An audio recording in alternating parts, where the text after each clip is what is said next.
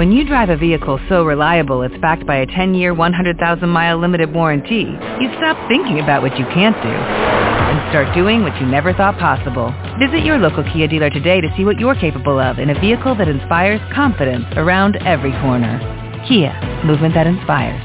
Call 800-333-4KIA for details. Always drive safely. Limited inventory available. Warranties include 10-year 100,000-mile powertrain and 5-year 60,000-mile basic. Warranties are limited. See retailer for details.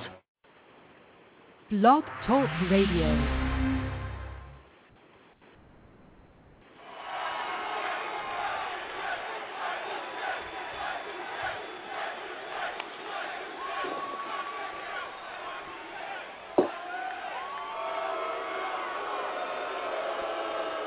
You got something to say, Chris?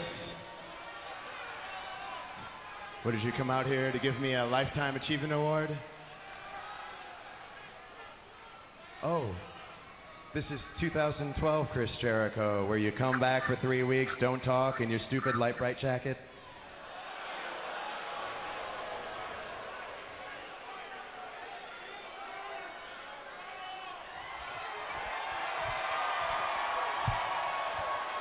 Oh, now you're going to take off the jacket. You know what? How dare you, Chris? How dare you deprive these people of a moment to watch me shine? Do you have any idea how important I am? I'm the Marine, damn it! I'm an actor! I'm a movie star! I'm a box office draw! I'm a. Damn,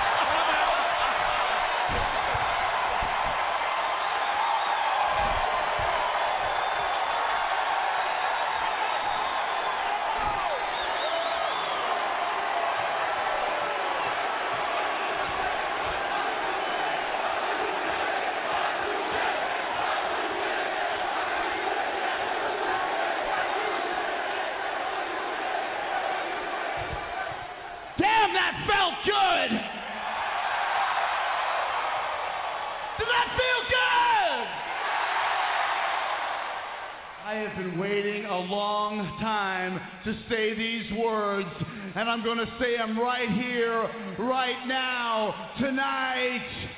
Welcome to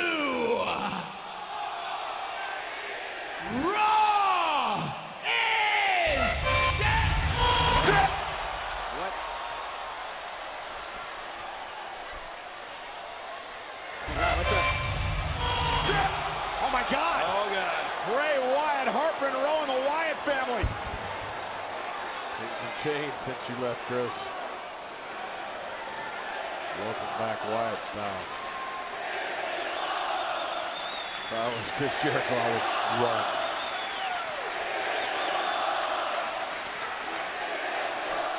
Oh, here goes Jericho trying to fight his way out of this, and Harper in a row and no. Isolating Jericho. It's going to be a numbers game here on Jericho, and now the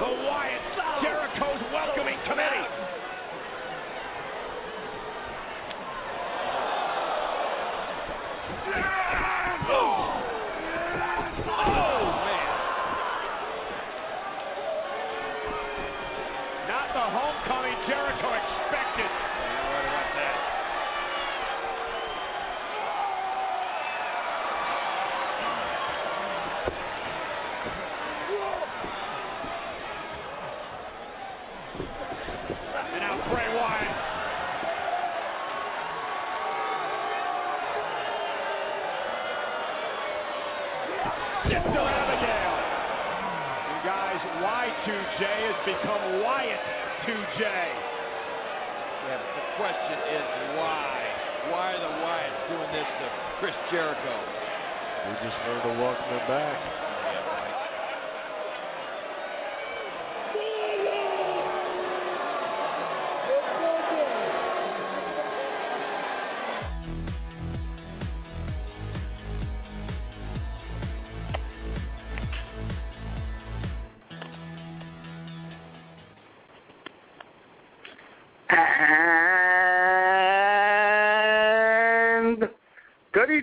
Everybody, and thank you for choosing King Jordan Radio for Tuesday, July 1, 2014. Today we'll be joined with a very special guest. He is uh, Brian Shields. He's a New York Times bestseller, and he has a new book out. Uh, I will bring him into the conversation in just one second. But first, let me please introduce our wrestling insider from Chicago. Ladies and gentlemen, please welcome Double J, JJ. Good evening, JJ, and welcome to King Jordan Radio. How are you? Hey, King. Great to be on. I mean, uh, very excited to talk to uh, Brian Shields. The Shield is back one more time on King Jordan Radio. I was actually very surprised to learn last week that, uh, as we all know, the WWE had their 12 releases. They've actually have a 13th release last week. Josh Matthews, believe it or not, Josh Matthews, who's been with the company since 2001, a part of Tough Enough. He's been an announcer, a backstage interviewer, and most recently, he's been the host of the WWE pre-show and backstage show wow. on the Netflix. He was released, and I was shocked. A lot of people maybe weren't, but I was. We'll I thought that. Uh, we're going to get into that and a whole lot more. But uh, let me introduce our guest that is here. And we also have a lot of people on the line. But first, he is a New York Times bestseller, as I pointed out before. He is the co-author of the WWE Encyclopedia. He did an amazing job with that book. It is my honor to introduce to you, ladies and gentlemen, Mr. Brian Shield. Good evening, Brian, and welcome back to King Jordan Radio. How are you? King, how are you? Thank you so much for having me back on. JJ, hello. It's uh, it's great to be with you both tonight. Yeah, great having you on, Brian. Uh, especially, I'm very excited to hear about your latest book, uh, your last book, uh, WWE Encyclopedia. Really tremendous. I actually got the opportunity to pick it up and kind of browse through it. A tremendous book. Very excited for your new book, which is 30 Years of WrestleMania. I mean, wow, you must have a load of stuff, a load of history, uh, and so many great things to discuss. Oh well, first okay, of all, thank you. Just, uh, Uh, bring in our uh, other co-guests for this evening, and then we'll talk about the book. Uh, let's see if we have Dominic or Blackjack. Uh, line four, your line is open. Uh, do we have Dominic or Blackjack on line four? No. No. Okay, let's try line five. Do we have Mr. Valente or uh, Mr. Blackjack on line five?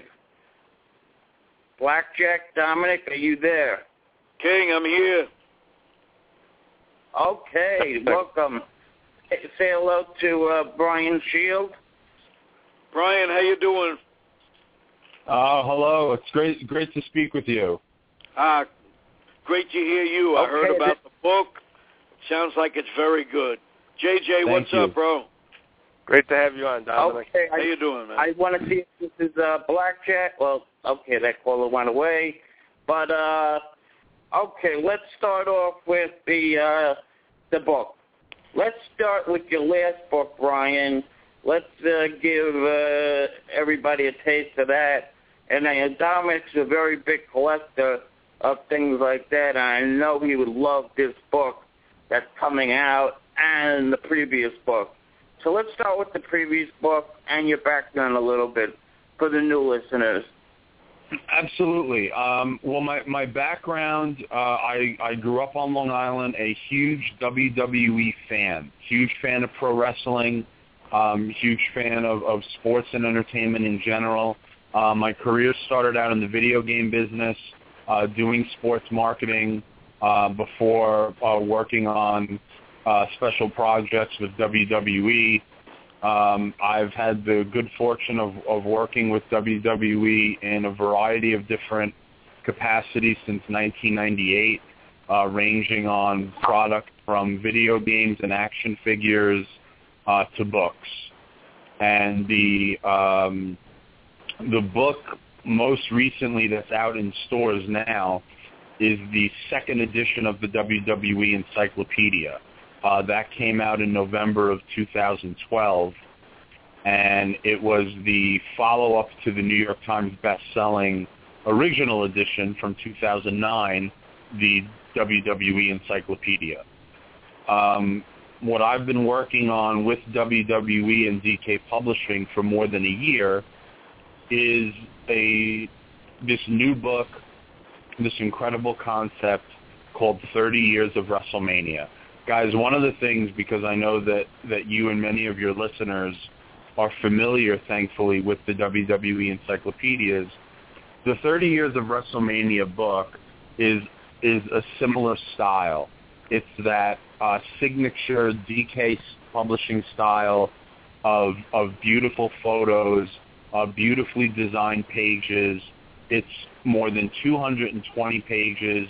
It's a hardcover book, and it gives you a historical breakdown, really from both sides of the ropes, if you will, of every WrestleMania. Um, we talk about how the original WrestleMania got off the ground, um, and actually we're approaching soon uh, the one-year anniversary of my first interview for this book, and that was when I got to meet with Linda McMahon in her offices in downtown Stamford. Um, so it was an incredible, just an incredible story to be able to write and you know to have the the the pleasure of working again with WWE and DK Publishing, you know it's it's just another dream come true for me, and I'm I'm very proud to say that 30 years of WrestleMania will be coming out on September 15th, and it is available now for pre-order uh, wherever books are sold. You can do that online or at the store. Um, so it's it's going to be great, guys. I mean, we have special tribute sections in the book on the Undertaker, uh, the Hall of Fame, Mr. WrestleMania himself, Shawn Michaels, and all his matches at WrestleMania. Uh, there's a fan access section. Ultimate so there Warrior, are. I mean, he's he's in the he is in the book.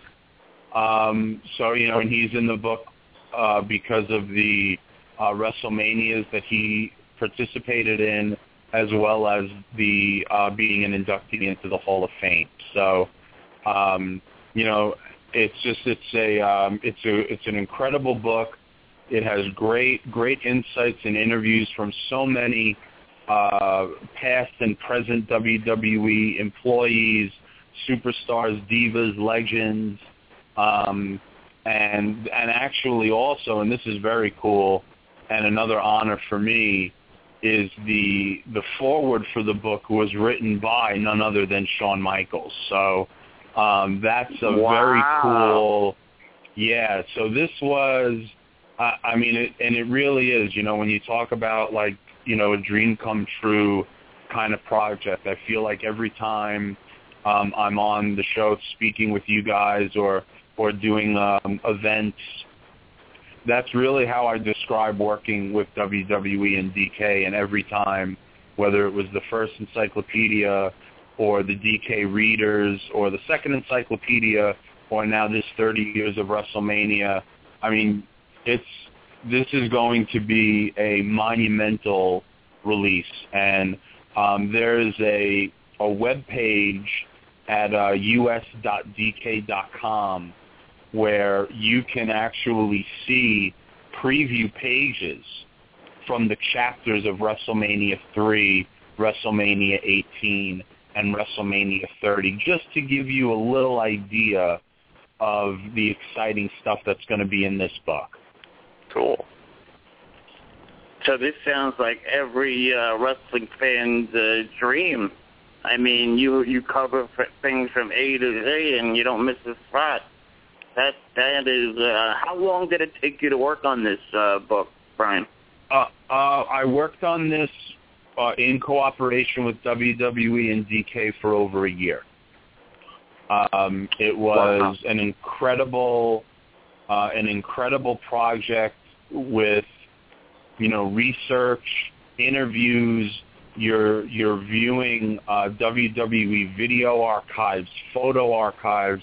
Um, this and some, you know, you're giving thank you to everyone at WWE. I mean, thanks to them, you know, I was granted backstage access uh, at many of the live events uh, and Raw and SmackDowns in the New York City area as well as in the Northeast um, from 2013 and earlier this year. Um, so, and one of the other cool things, guys, is I actually finally got to go to the WWE warehouse uh, Oh, with wow. the Wow. with the with the WWE archivist, and um, I have to tell you, when you start looking at the incredible compilation and collection of just incredible historical artifacts from the Yeah. history of professional wrestling uh, that they have there.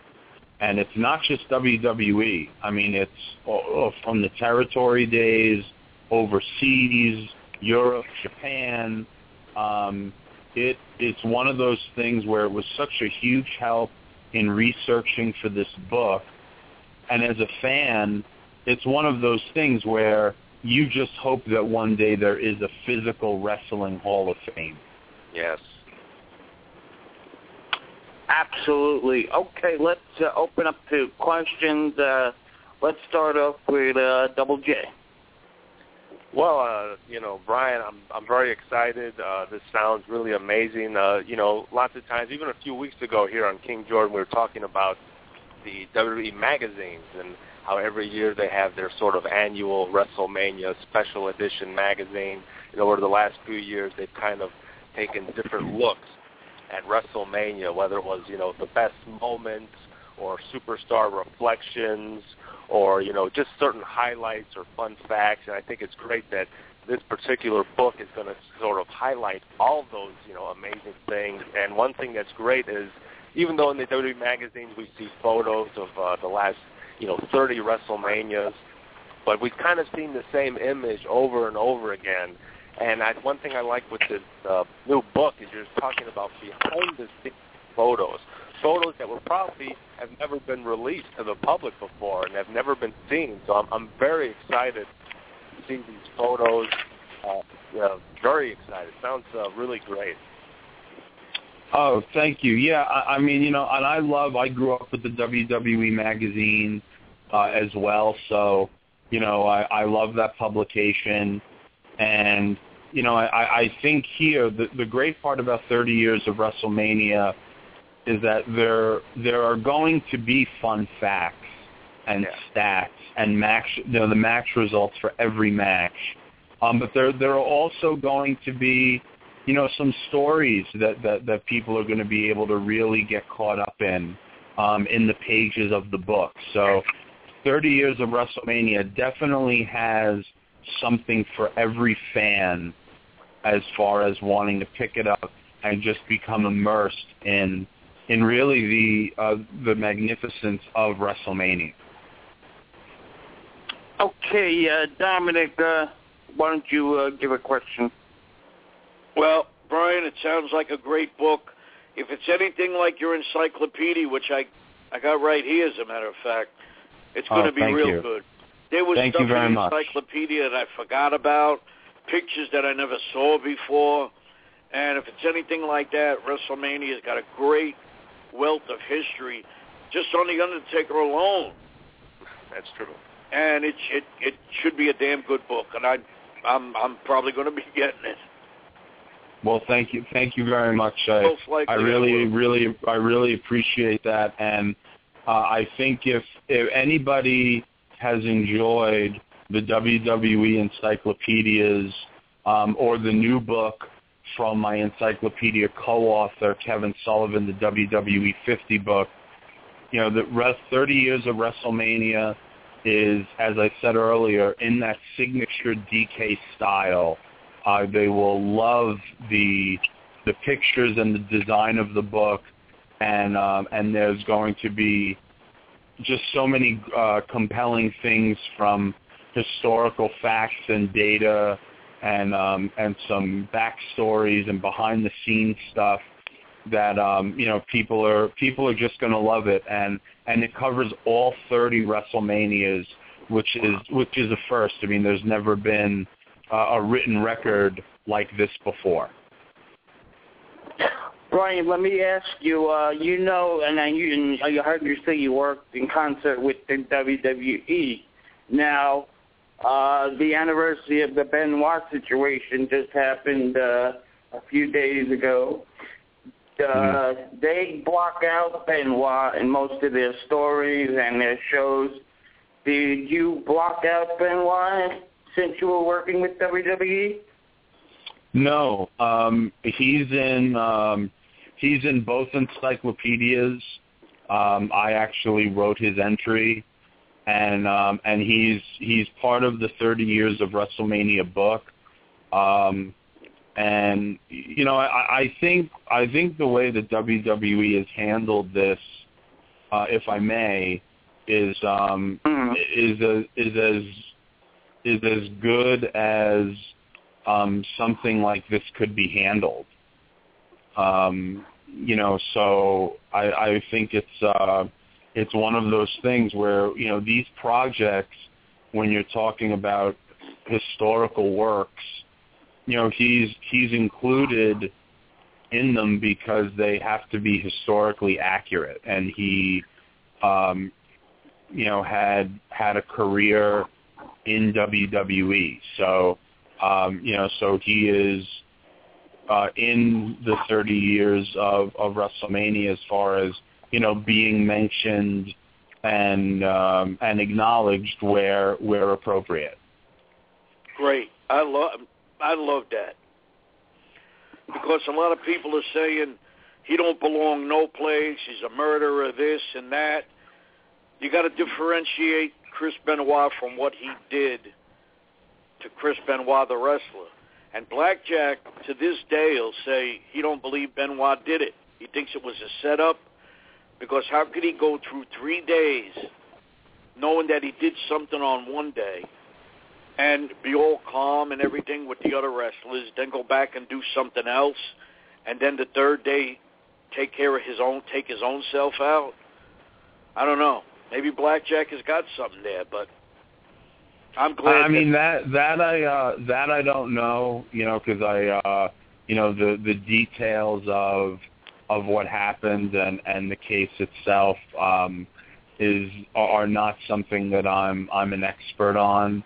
Um, but I, I think I, I think the way WWE has handled it has has really been uh, the the best way that it could be, you know, that it could be handled and yeah. I think it, I think it is a difficult balance because this was and this was an unspeakable human tragedy. This was not um, yeah. a difference of uh, difference of opinion when it came to uh, someone's uh, character or creative direction or a or a disagreement over uh, business points or or anything like that. This was um, you know th- th- this was an unspeakable human tragedy, and I, I think that the uh, that the way that WWE uh, has handled it has been as uh, as best as uh, as you could. Yes, I agree, and I think no, it's a very delicate uh, situation, and uh, they're doing their best. They cover him in the WWE Network, and uh, as you mentioned, uh, you have a uh, feature of him in the encyclopedia, and I think it's done you know, to the right way. They're acknowledging, of course, he was a part of the WWE's history, but at the same time, he's included, but yet he, they're not going out of their way to promote, you know, his name and his likeness and things like that. You have to really sort of dig in to find the facts of Chris Benoit, the wrestler.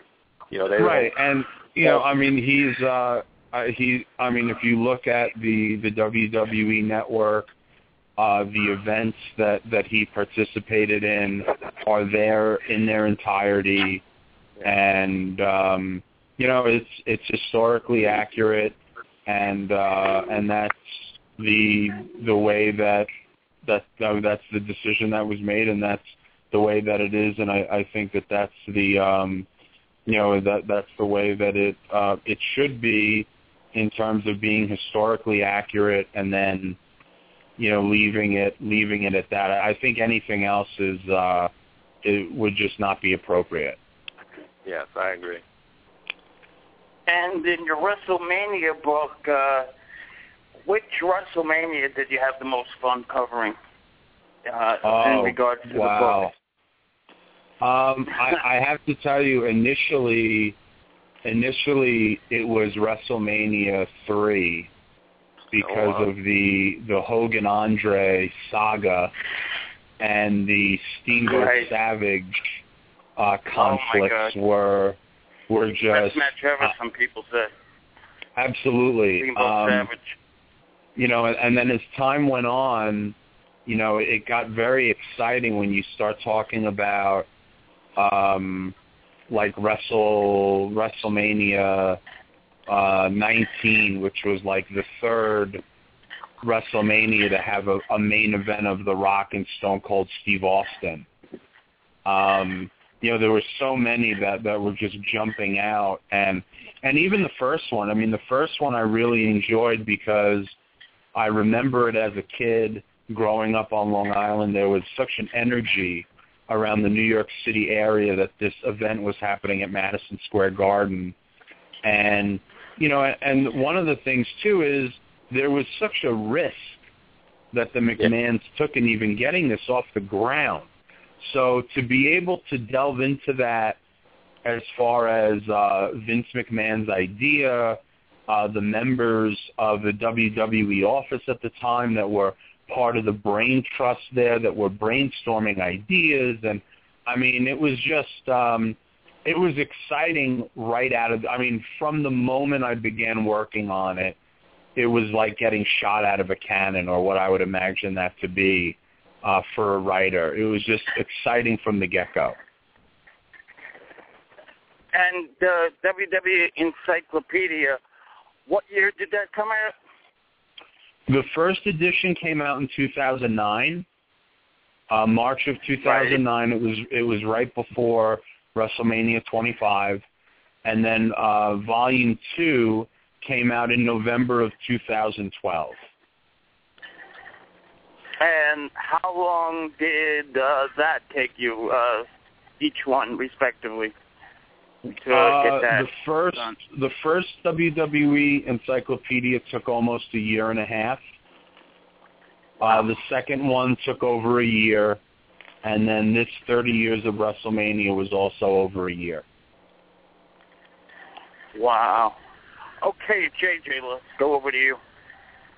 Yeah, you just mentioned uh, WrestleMania 19. I mean, one of my favorite matches from WrestleMania 19 was, of course, Mr. WrestleMania, Shawn Michaels taking on Chris Jericho. And uh, amazing. There's so many great moments, as uh, as you and Oh. Dominic pointed out. The rich, really rich history of WrestleMania. I mean, you could really spend an entire, you know, time just talking about you know your favorite match of every every WrestleMania. There's always something very special. And I think even Blackjack has said every WrestleMania was really great for its time and for its, its era. You know, you saw the best matches possible, whether or not you know they were you know the most memorable or they stood out. I think they were really great for their time, and there was nothing quite like them. And uh, even in your book, I know you you mentioned you're covering even the celebrity appearances, the celebrities who have taken part of. Uh, WrestleMania. Do you have a particular favorite uh, celebrity cameo at WrestleMania?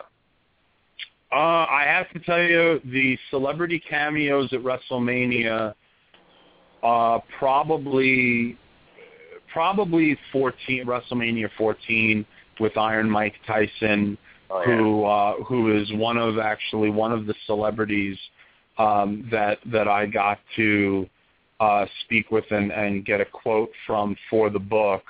Oh wow! Um, and probably probably Tyson because at that time, uh, as you and, and many of your audience probably remembers, you know, he was still viewed as the baddest man on the planet from a boxing standpoint. oh yeah. Um, and there was an instant connection with him and the WWE fans. And then when Stone Cold Steve Austin was added to that, I mean, it just took WWE in a completely different direction, and that was really the um, one of the main springboards for WWE at that time to return to pop culture and and really at that time make that pivotal turn against WCW in the Monday Night War.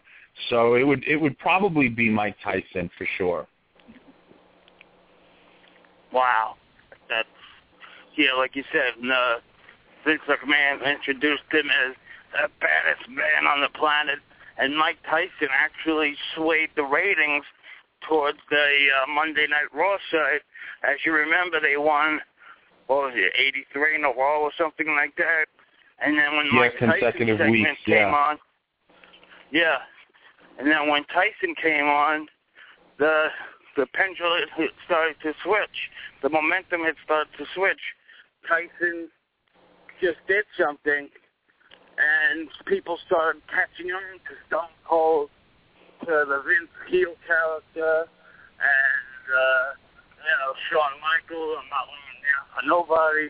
Leading up to WrestleMania 14, you know, which I went to in Boston, by the way, which was an absolutely, absolutely wonderful WrestleMania. So, uh, yeah, I just wanted to ask you about that uh, WrestleMania 14. What what were your thoughts on that? I- I'm sorry, I didn't get that last part. The WrestleMania 14. What were your Yes. thoughts on that overall? Wow, I, I mean, you know, it's it's it was a great. I, I mean, it was a great WrestleMania. I mean, it was the first first WrestleMania to be held in Boston, uh, which was you know one of the uh, classic cities for WWE back when Vince McMahon Sr. was was running his uh, Capitol Wrestling and then the old WWF. So, you know, for a WrestleMania to be in Boston, I think was very special. Um, I thought that the matches on WrestleMania 14 were very exciting, really from top to bottom, and Oh, you yeah. started to and you started to see, you know, the different styles. I mean, at one point, you know, you had uh, Taka Michinoku. You know, it seemed like he was Yes. flying all flying all over the Fleet Center, you know, and then uh, and then a few moments later, you have uh, Cactus Jack and Chainsaw Charlie just beating the heck out of Terry uh, the the New Age Outlaws and a yeah. So I mean, it was you know, and then you have that first um first WrestleMania encounter between the Undertaker and Kane Oh, that was good. and Yes. um, you know, and I think, um, and- and not to digress, but I, I want to sidestep a second. You know, I mean, I think some people, especially the younger fans today, don't realize how uh, Kane has had an incredible tenure in WWE. I mean, it spans back to 1997, and uh, WrestleMania 14 was his debut, and I got to speak to him actually about that, and there's a great quote. I'm not going to say what it is now, but there's a great quote uh, from him about WrestleMania 14. Um, and and then you know, guys, I mean, how do you how do you top Stone Cold? You know, beating Shawn Michaels in a match where some people didn't even know if it was going to happen because Yeah. of the severity of Shawn Michaels' back injury. And and um, Shawn Michaels kept saying, I don't lay down for nobody. And people thought it was Right. like he was serious. He wasn't Right. going to do the job. so it was, you know, I mean, it was a, a very uh, exciting, but what I would imagine to be a tense time as well. And then the, um, you know, for Austin to to uh, to hit the stunner, Iron Mike gives the one, two, three. I mean, it was uh, it was just a huge deal. Yeah, Quick big one, man. two, three. okay, Dominic, uh, let's over to you. Yeah, just to say that, I'll be honest with you, Kane, right now, I got to say is my favorite WWE character. Kane has been with WWE for so long. He's a company guy. Before he before he goes was with king, whatever whatever gimmick he's given. Keep the boat, uh, keep the mask on, take the mask off. You're corporate Kane. You're the big red machine. You're the big red monster. You're the big red menace. And Kane, thank God, he hasn't he hasn't really had injuries. Knock wood. And uh, to me, Kane is one of the best physically, best ability for a big man. He can fly off the top rope. He's strong as hell, and you could see that he gives the younger guys a break. You know, he makes them. I don't know how to put it. He makes them look real good. He makes them look on his level. Yeah, like last I mean, night I, I, Roman Reigns and and him. You Yeah, can see that I- I these think- guys. One's a veteran, one's one's a rookie in the business.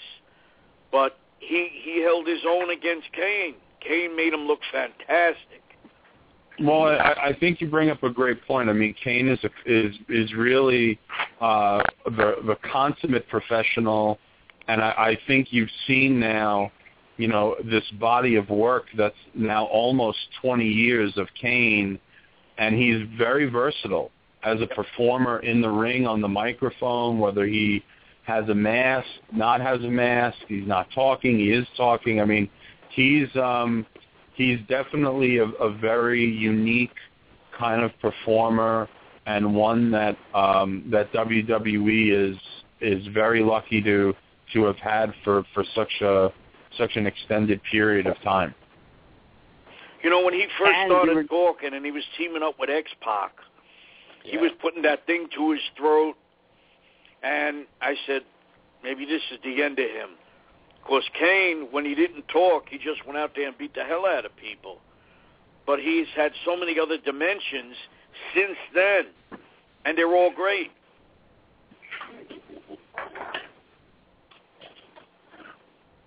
You agree with that, Brian? Oh, absolutely, and it's funny because I, I remember, you know, what you just said the um, teaming with X Pac and um, you know using the voice box and stuff, and it's it's funny because he's not, you know, and I got this sense from interviewing him uh, b- uh, backstage is, you know, he's he's fearless. I mean, as a performer, as a professional, on the microphone, um, on uh, in the ring. You know, he's he's uh, a powerhouse. He's incredibly agile, but he's also not afraid to take risks. And and I think that it's something that has um, worked very well for him over the years. And the fans always react to him and and that's not a that's not an easy thing to do in a form of entertainment that runs 52 weeks a year with no off season. So it's really uh, that makes to me even more impressive when you think about the body of work that Kane has been able to amass over these years.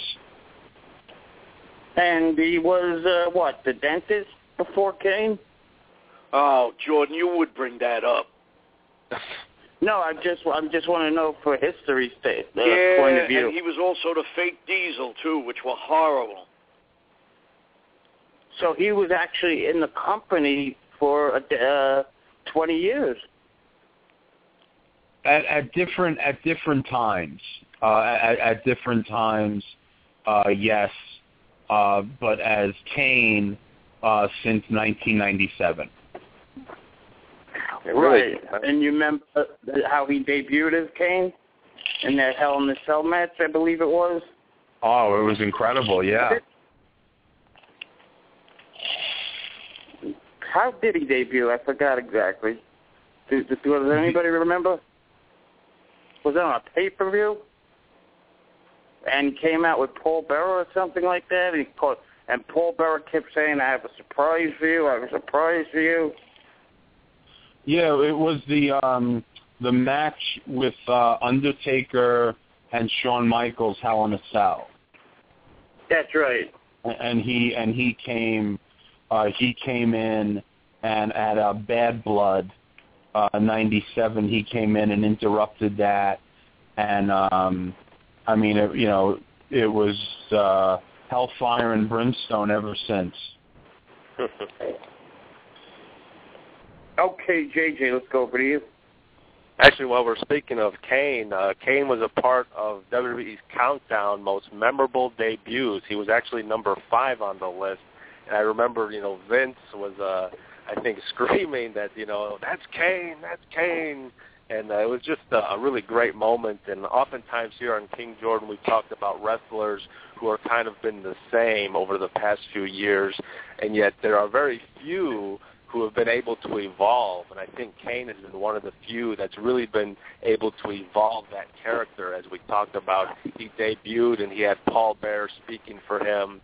He didn't say a word, and then eventually, when he teamed up with X Pac, he kind of had that, you know, that thing against his throat, and he would say, you know, oh, suck it or whatever, and you know, and through the years, we've really seen him evolve and take the mask off, and then we saw him, you know, put the mask back on, and yet he was able to change his style, and you saw him form a, a team with Daniel Bryan, and they were sort of had this comedic odd couple pairing, and they were amazing to watch. They were hilarious, they were funny, and yet in the ring they had tremendous tag matches with the Shield, and they really elevated the tag team division. And now we see, you know, corporate Kane with the Authority. Now he's got the mask back on. He's the Demon Kane.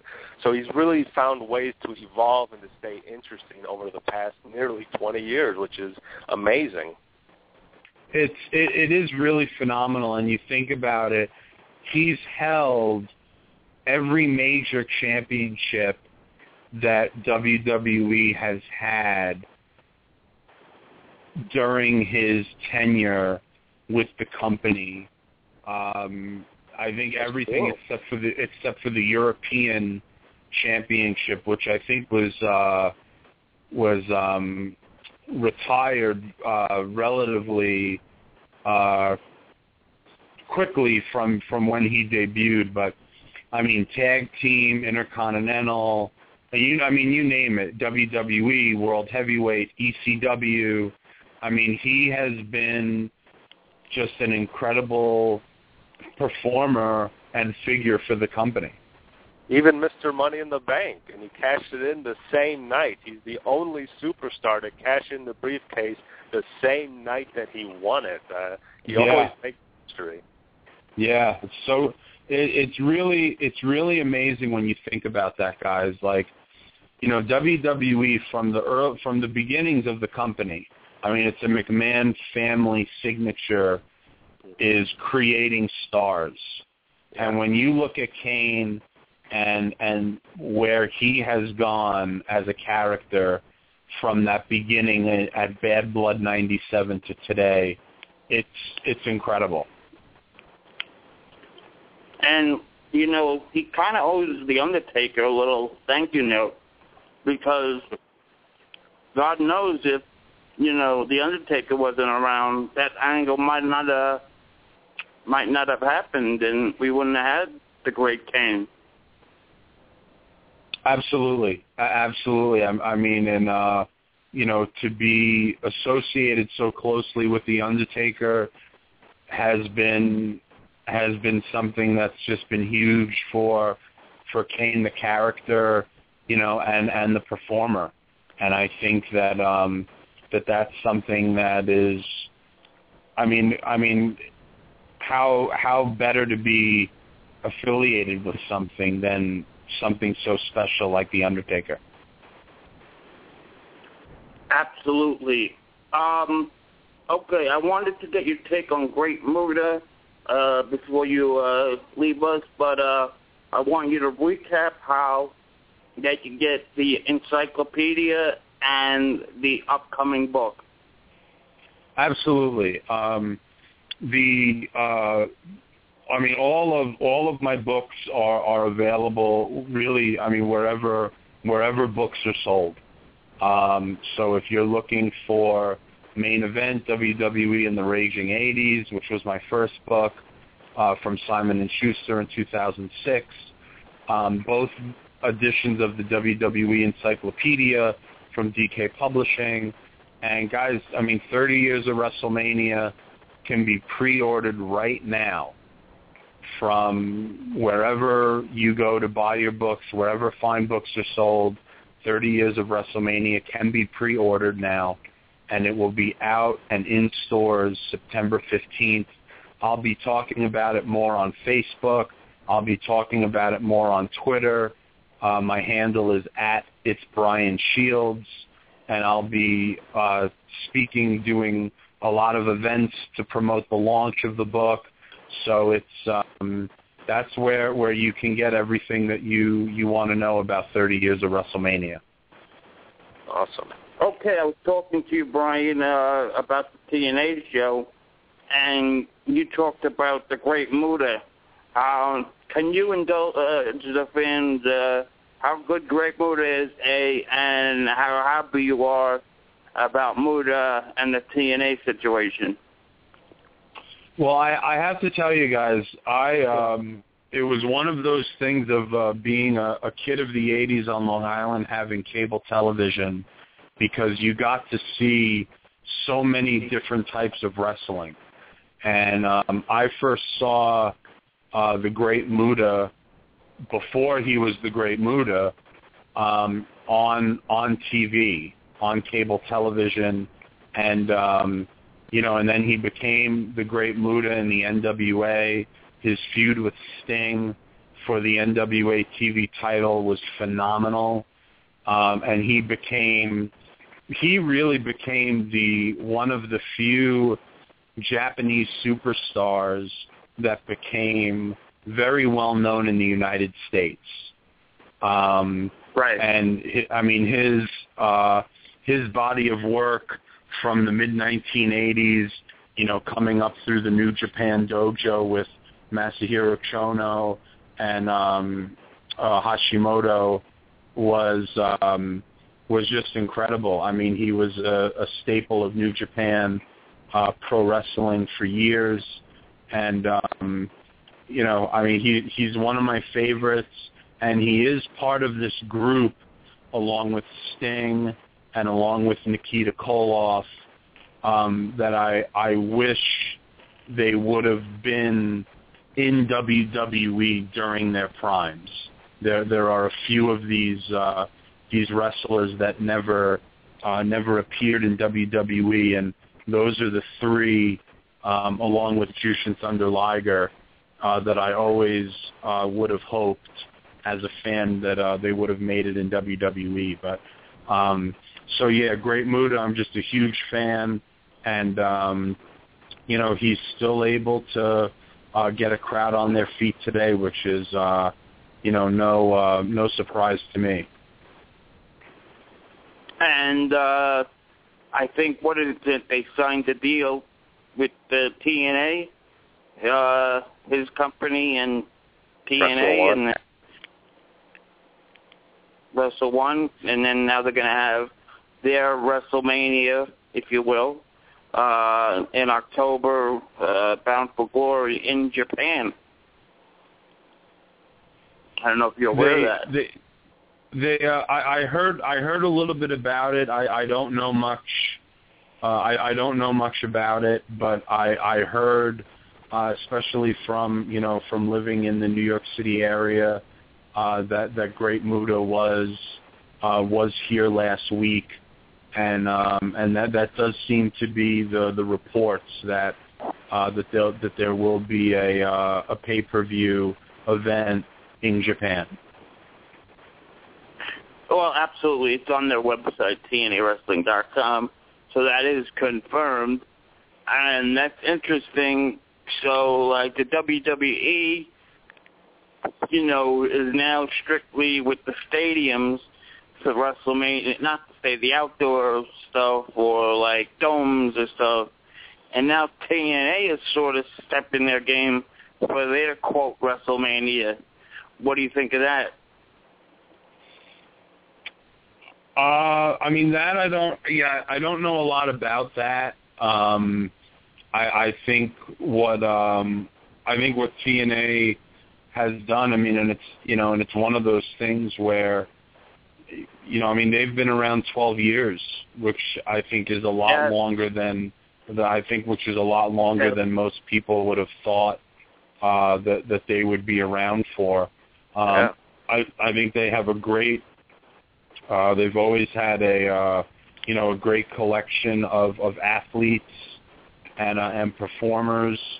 Um, I, I think you know there's there's no question about that, and um, you know I but I think as far as the companies though, I mean I, I think they're two totally different. You know they're, they're two totally different entities, and and I think with TNA it's just a matter of um, of continuing to you know just develop their identity and and and solidify who they are as a company and and then and then go from there. And you know um but they i mean they know what's uh what the best thing is to do for their business you know. Absolutely, and uh, I, ju- I did have a chance to see uh, TNA at the Manhattan Center, the Thursday one, which will be seen on July 26th. And let me tell you, Al Snow came back. You know, he's there anyway, but he came back as a wrestler with the head gimmick. And wow, for a second I thought I was back in ECW because you had Rhino, you had the Dudleys, you had Dreamer. It was it was amazing. They gave you a great show, and they're returning there August fifth, sixth, seventh. Uh, so I do encourage fans to check out the TNA product. It it looks better right now than uh, it did a few months ago. So uh, you know, everybody thought they were finished when Sting left and Hogan left and a few others, but I tell you, there wasn't a seat available, uh, you know, for the uh, public for any of those three shows, and uh, I see no reason why that will uh, that wouldn't stay the same uh, for the upcoming August show. And another thing is um, EY Eric Young, Brian. I wanted to get your take. They put the belt on him uh, like right after, like a week after Daniel Bryan won the title. What's your opinion about that? Because you know they do look very similar. I mean, that's the, the talk on Twitter. What's your thoughts? Um, you know, I, I don't have too many opinions on that. I, I think, um, I think Eric Young is is a. I mean, you want to talk about a, an incredible uh, in-ring talent and performer. Um, you know, he's he's definitely you know would be part of that conversation. So I think it was something that um, you know that a lot of people felt like he he deserved for for all of his uh, his years in uh, in pro wrestling and uh, and the dues that that he paid and and because of the type of of quality talent that he is. Um, you know, I don't I don't know if it was uh, imitating, you know, WWE or not. Um, you know, and I and I certainly wouldn't want to.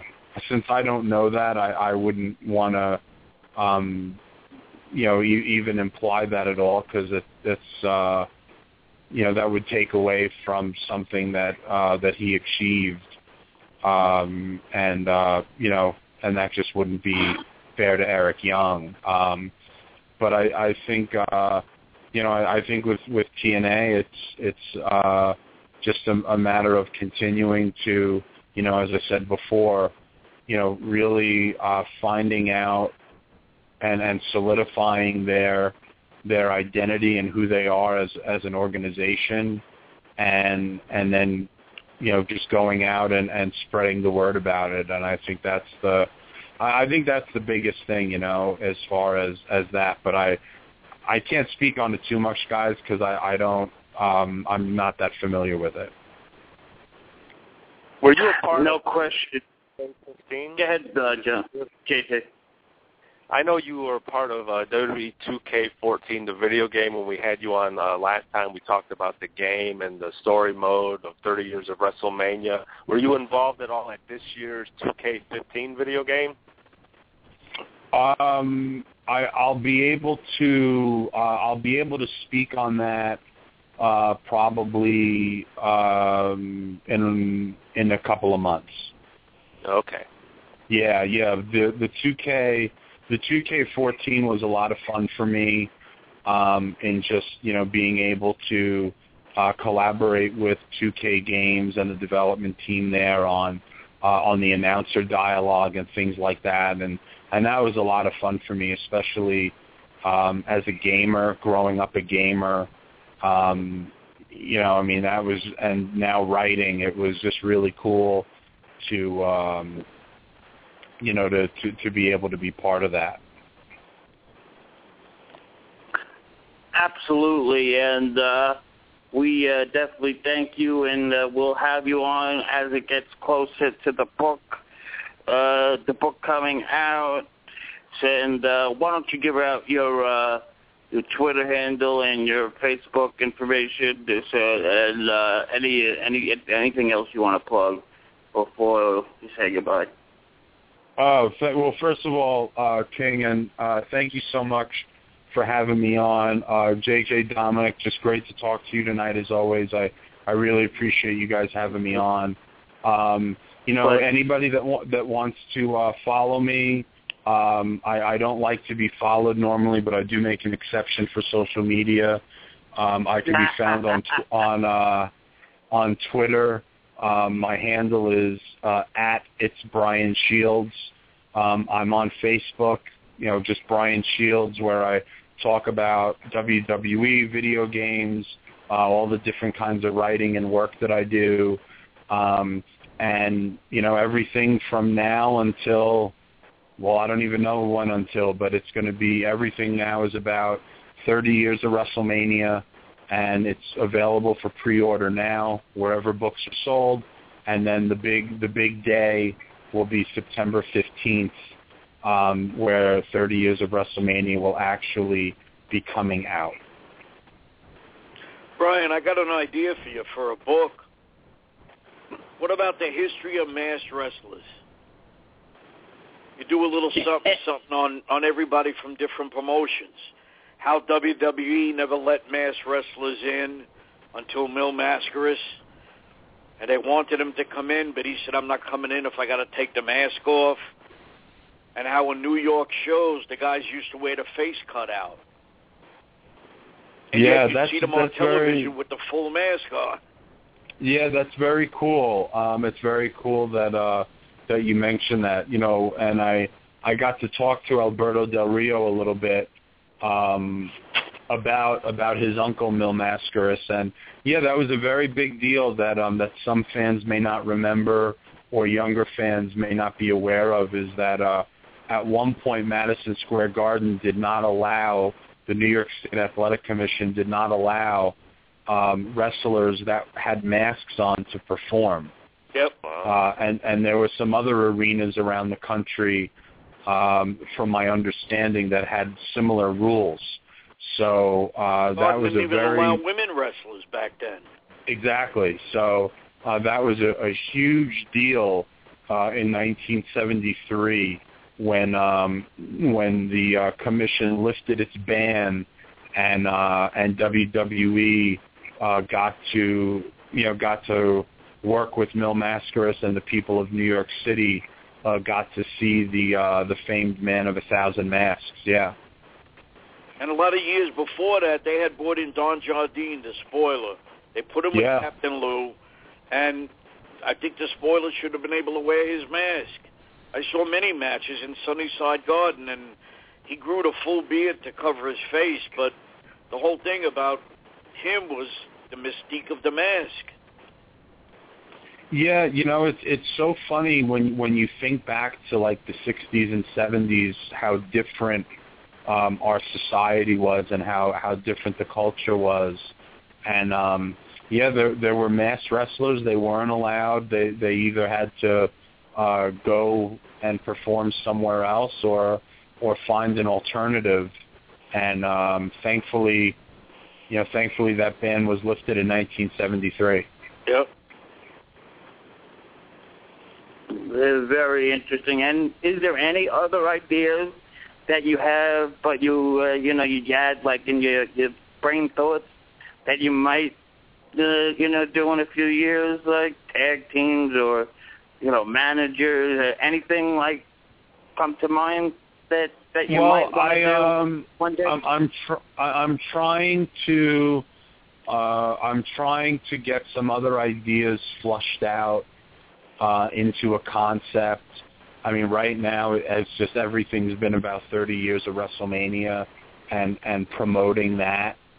Um, but the uh, the hope is that there'll be some other ideas that that once uh, once they get reviewed and and once they get approved, you know, hopefully I'll be able to uh, to talk to you guys about it because uh, you know this is a, this is one of my favorite shows to to appear on, and the conversation is is always great. I mean, we're we're talking about everything from uh, from the spoiler Don Jardine to you know to to all different kinds of WrestleManias, and so uh, I definitely uh, definitely hope to be able to do that at some point soon. Absolutely. Uh, get the book WWE Encyclopedia. That's available now. Uh, the new book will be out in September.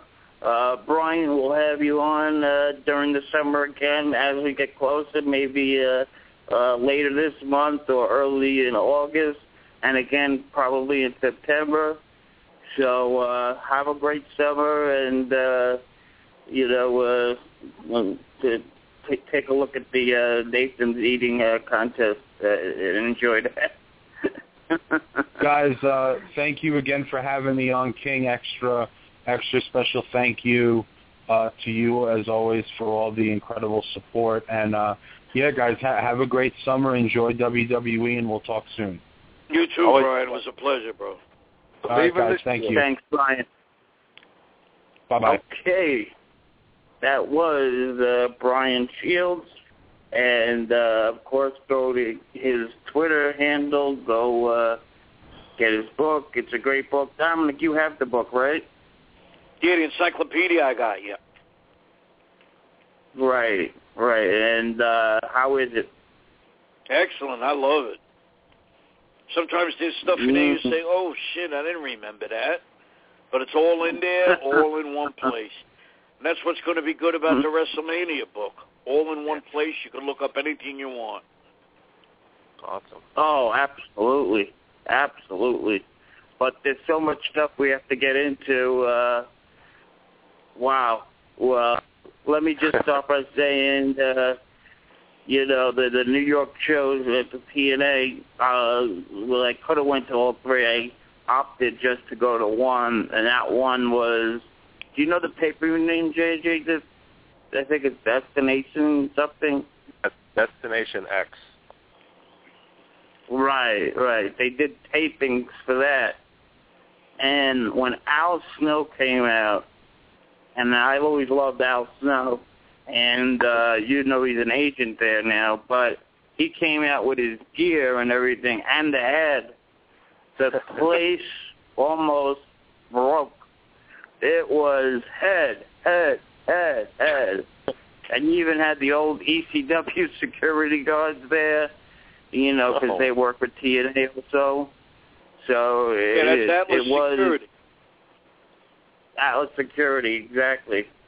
And uh, Blackjack was there. It, it was they they they they treated uh, myself and Blackjack better than any other wrestling company ever did. And uh, Dominic, uh, if you want to go to the August show on the house, just uh, let me or Blackjack know, All right. and uh, good. you can go. Definitely. Okay, uh, let's start off with the uh, pay-per-view, JJ. Uh, uh, before I guess we get into Jericho, uh, what did you give me a summary of uh, what you thought of the pay-per-view? Well, you know, I think in general, the June, the month of June this year was just a great month for wrestling fans. Uh, you had TNA Slammiversary, you had NXT Takeover, you had two WWE pay-per-views, Payback as well as Money in the Bank this past Sunday, and I thought Money in the Bank did a great job. Anytime you have these guys in ladder matches, which are extremely dangerous, I mean, Randy Orton got 12 staples on his head. He got split open real bad by a ladder. Uh, you know, these matches, these guys always kill themselves in these matches. So it's always, you know, for from a fan's point of view, very entertaining, very exciting. You never know what's going to happen. You don't you don't know who exactly is going to win.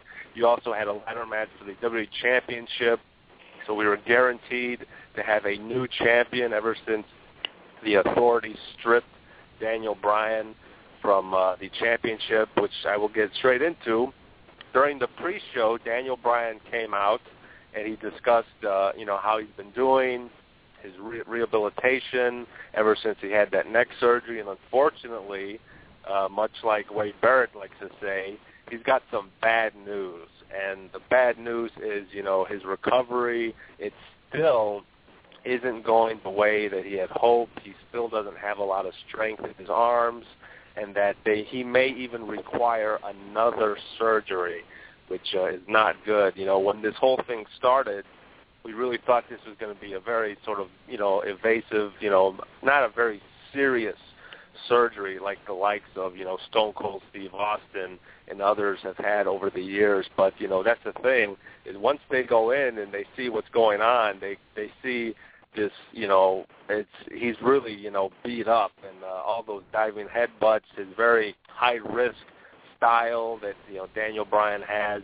it's really taken its toll. So I really hope he doesn't need a second surgery, but it sure looks that way, and he will be out for at least, if he has a surgery, another six to 12 months. So that's, you know, it's very sad to see a guy who really fought so hard to make it to the top of the company, and he finally made it.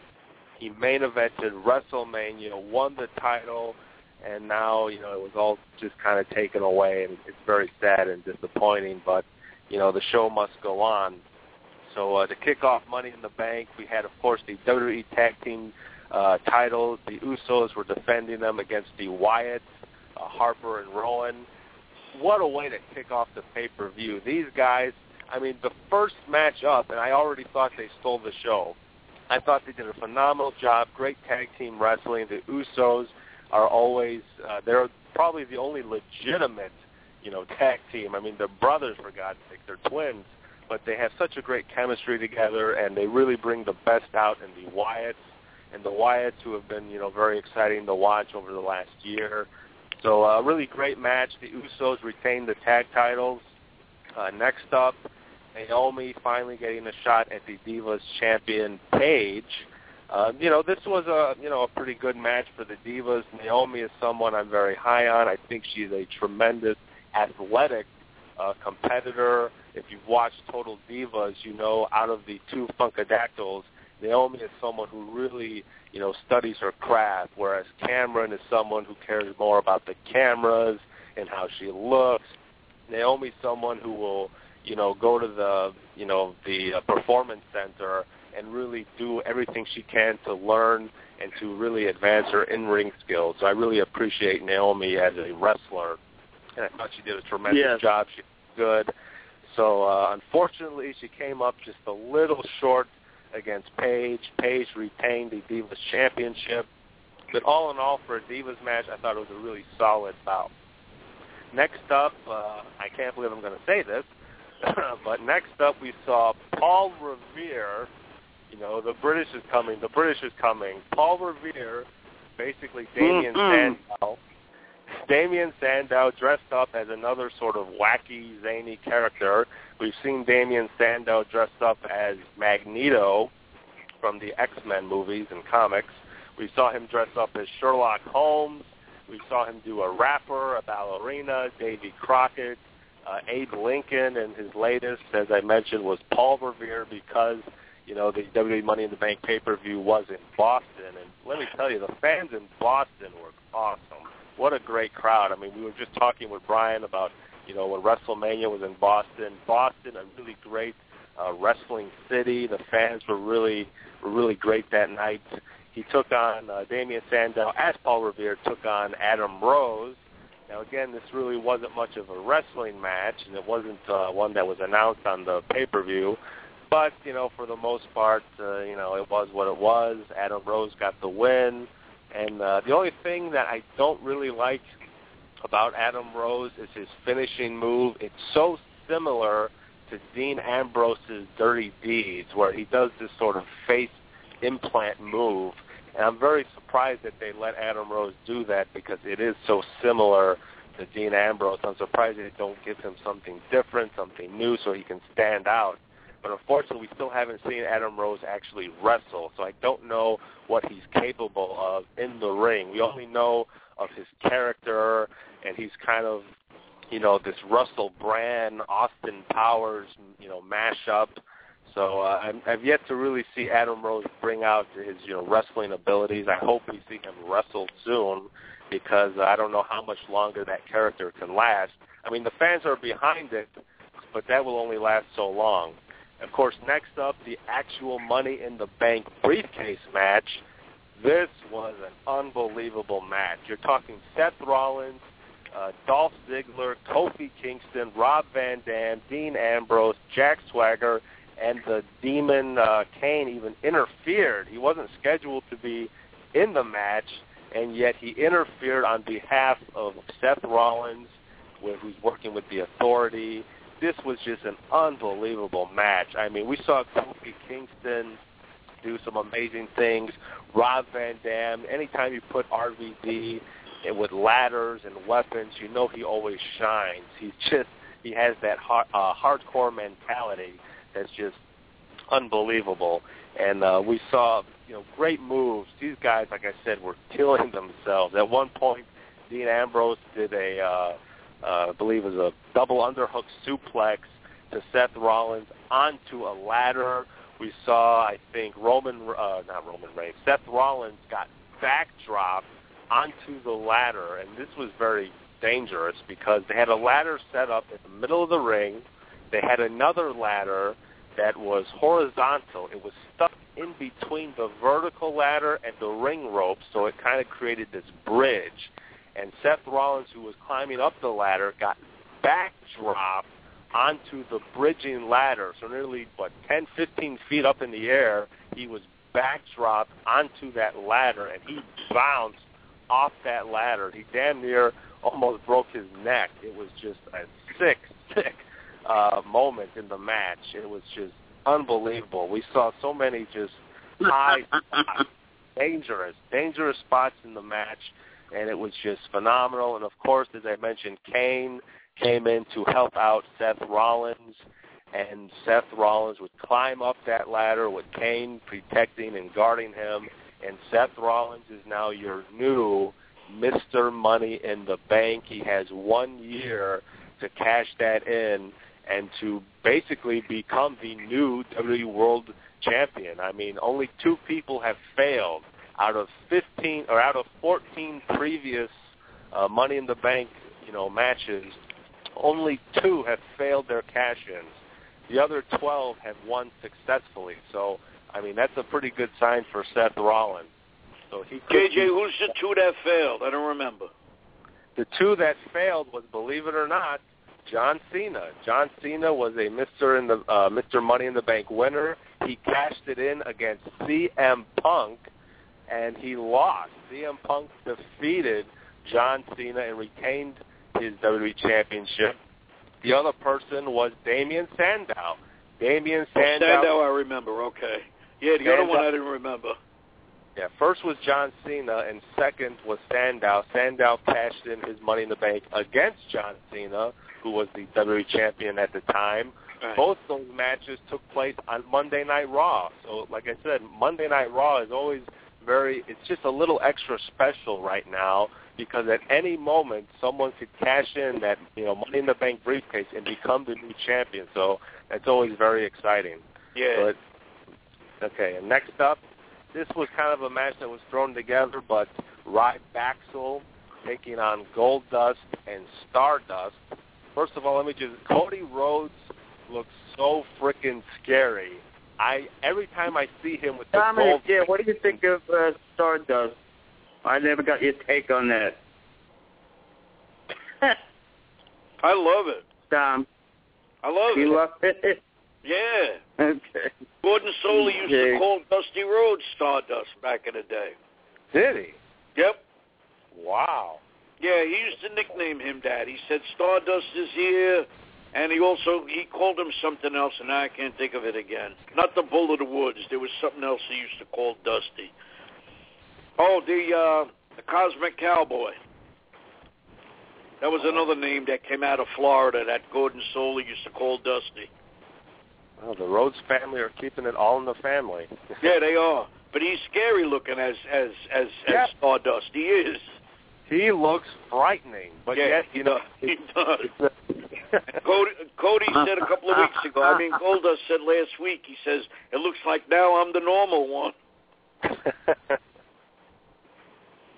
Ah, okay. So, well, what else happened uh, at the pay-per-view? Well, Goldust and Stardust, they got the win against Rybaxel, but uh, this could be a great opportunity for Cody Rhodes.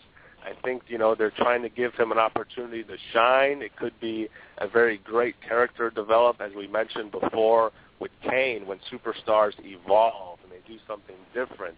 You know, Cody came into the WWE and he was this kind of young, you know, green rookie, just kind of trying to make his name. He formed with Legacy. He formed, you know, tag teams with various superstars. He had that one phase where he was dashing Cody Rhodes. He had another phase. Cody's wore mustache. Cody's mustache. He grew a mustache, and the fans loved it. He had the the face mask, and he would put paper bags on people. And now this is just another dimension into his character. So I'm curious to see whether or not the fans get behind him and support him, or whether or not you know this is the final sort of catalyst to break up the Rhodes family, and maybe we finally see that Goldust versus Cody Rhodes match in the future. But right now, I think it's very interesting. It's something that's never been done before, so you know I'm, I'm very curious to see where it goes. Yes. Okay, Uh, so what else was on that pay-per-view? Well, we had Rusev, who used to be the Bulgarian, you know, machine. Now he's the Russian machine, and he took on Big E Langston, which was sort of a patriotic match. Oh yes, I I did part of that. What do you? What's the story with that Russian? What's uh? What do you think they're going to do with that story a- angle? You think he's going to be a world title material, uh, JJ and Dominic? I don't know. I haven't seen enough of him really. Yeah, I mean he's I don't know mostly to make a judgment call. I, it, it's hard to tell with him. yeah he's mostly been a He's part got of the the, look. Yep. He's mostly I'm been a part- surprised they don't bring uh, Nikolai Volkov and uh, you know him and uh, put him like on the side there and uh, have him sing the national the Russian national anthem like they did 20, 30 years ago. Yeah, but You know? back then it was back then it was funny. Now Lana has people pissed off with Vladimir Putin.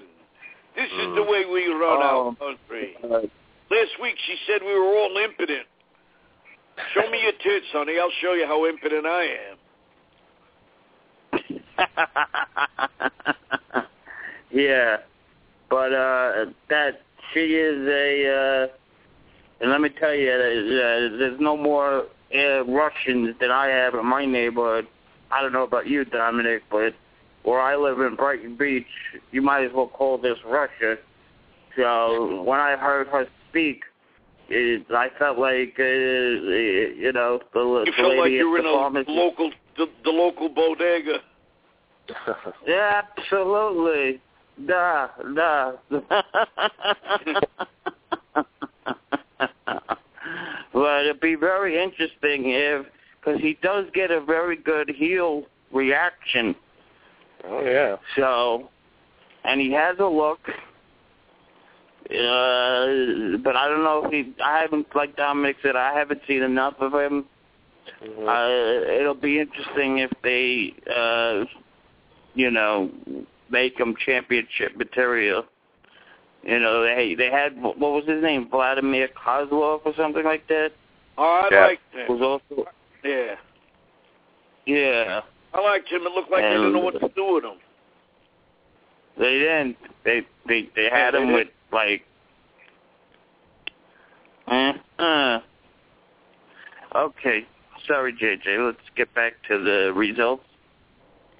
Yeah, but uh, Rusev got the win against Big E. I mean, as you guys pointed out, we haven't really seen enough of Rusev. He's been a part of a lot of these squashes, but uh, Big E did his best. Uh, he does this one move that's very similar to if you remember WrestleMania 22 with Edge and Mick Foley when Edge did the spear on the apron. He went through the ring ropes onto the flaming table on the outside of the ring. Big E has kind of adopted that move as his own where he does the spear through the ring ropes. But when he landed, I thought he almost gave himself a concussion because he landed like in an exclamation point right on his head. So it was a bad landing, but uh, you know, it, it was a, you know, it was for Rusev. That was probably one of his better matches, but again, it wasn't that long, and uh, you know, he pretty much dominated the match. So we're really looking forward to the time when Rusev has a legit outing and gets to demonstrate his skills in the ring. He does seem to be athletic for a guy his size, but uh, again, we haven't seen enough of him. Uh, next up, this is another match that was kind of thrown together. We saw Summer Rae take on Layla, and Fandango was the special referee.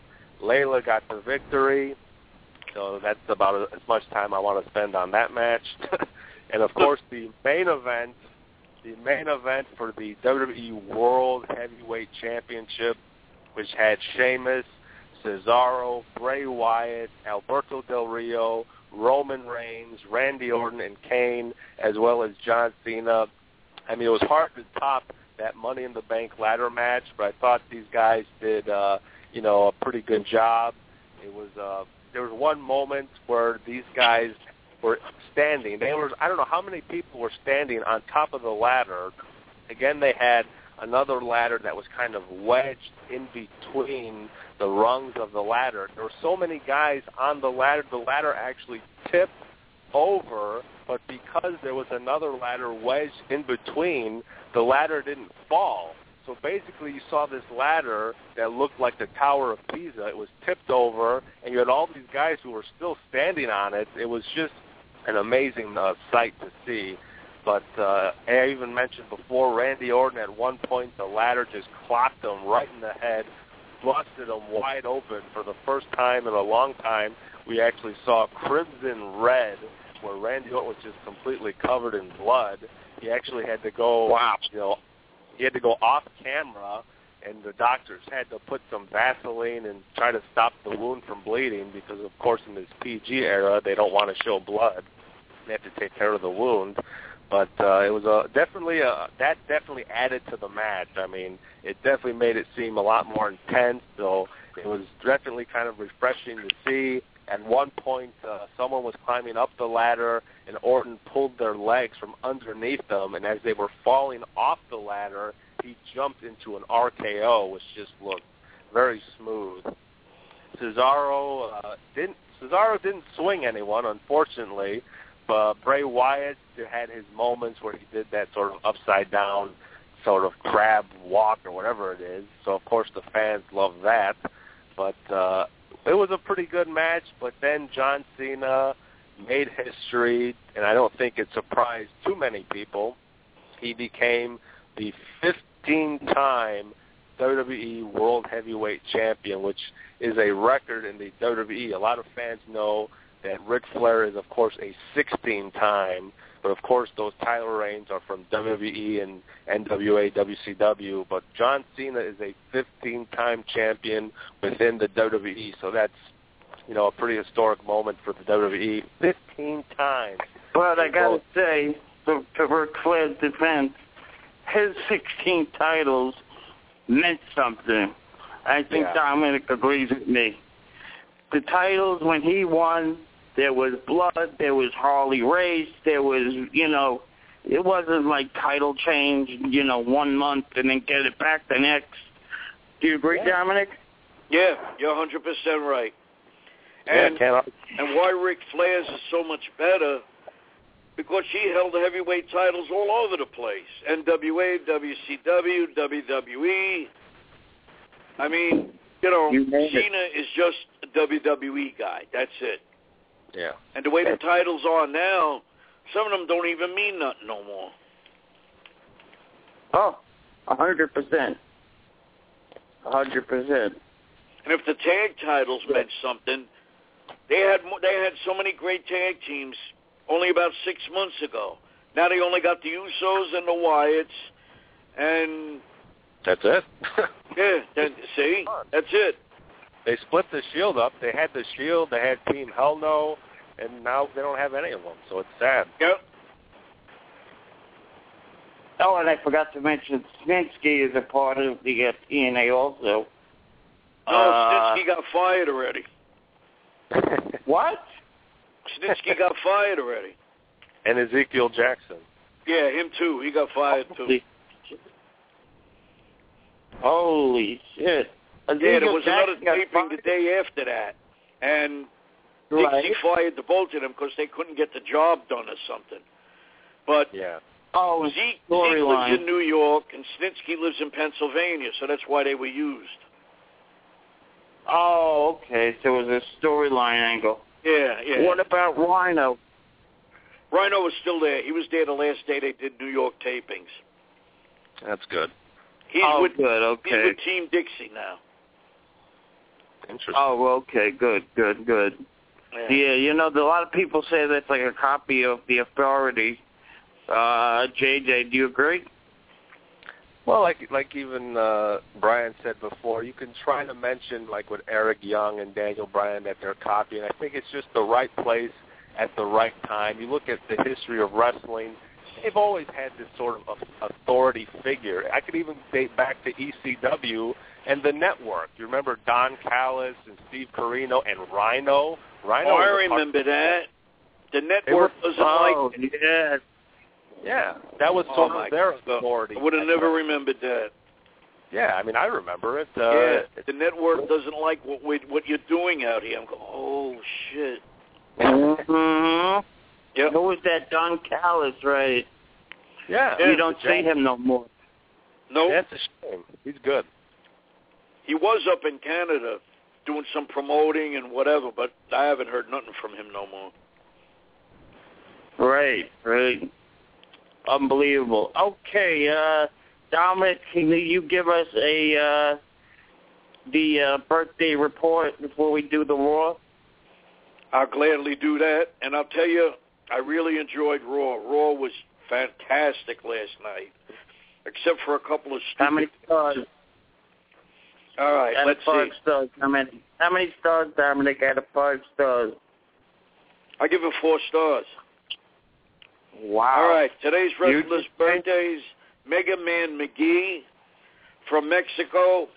He's deceased now. Abismo Negro, Independent Star Bad Blood, Moondog Molson, Justin Cage, and Yoshitatsu. And we also got Marissa Mazzola, the wife of Shane O'Mac. Celebrities, we got Deborah Harry. You remember her.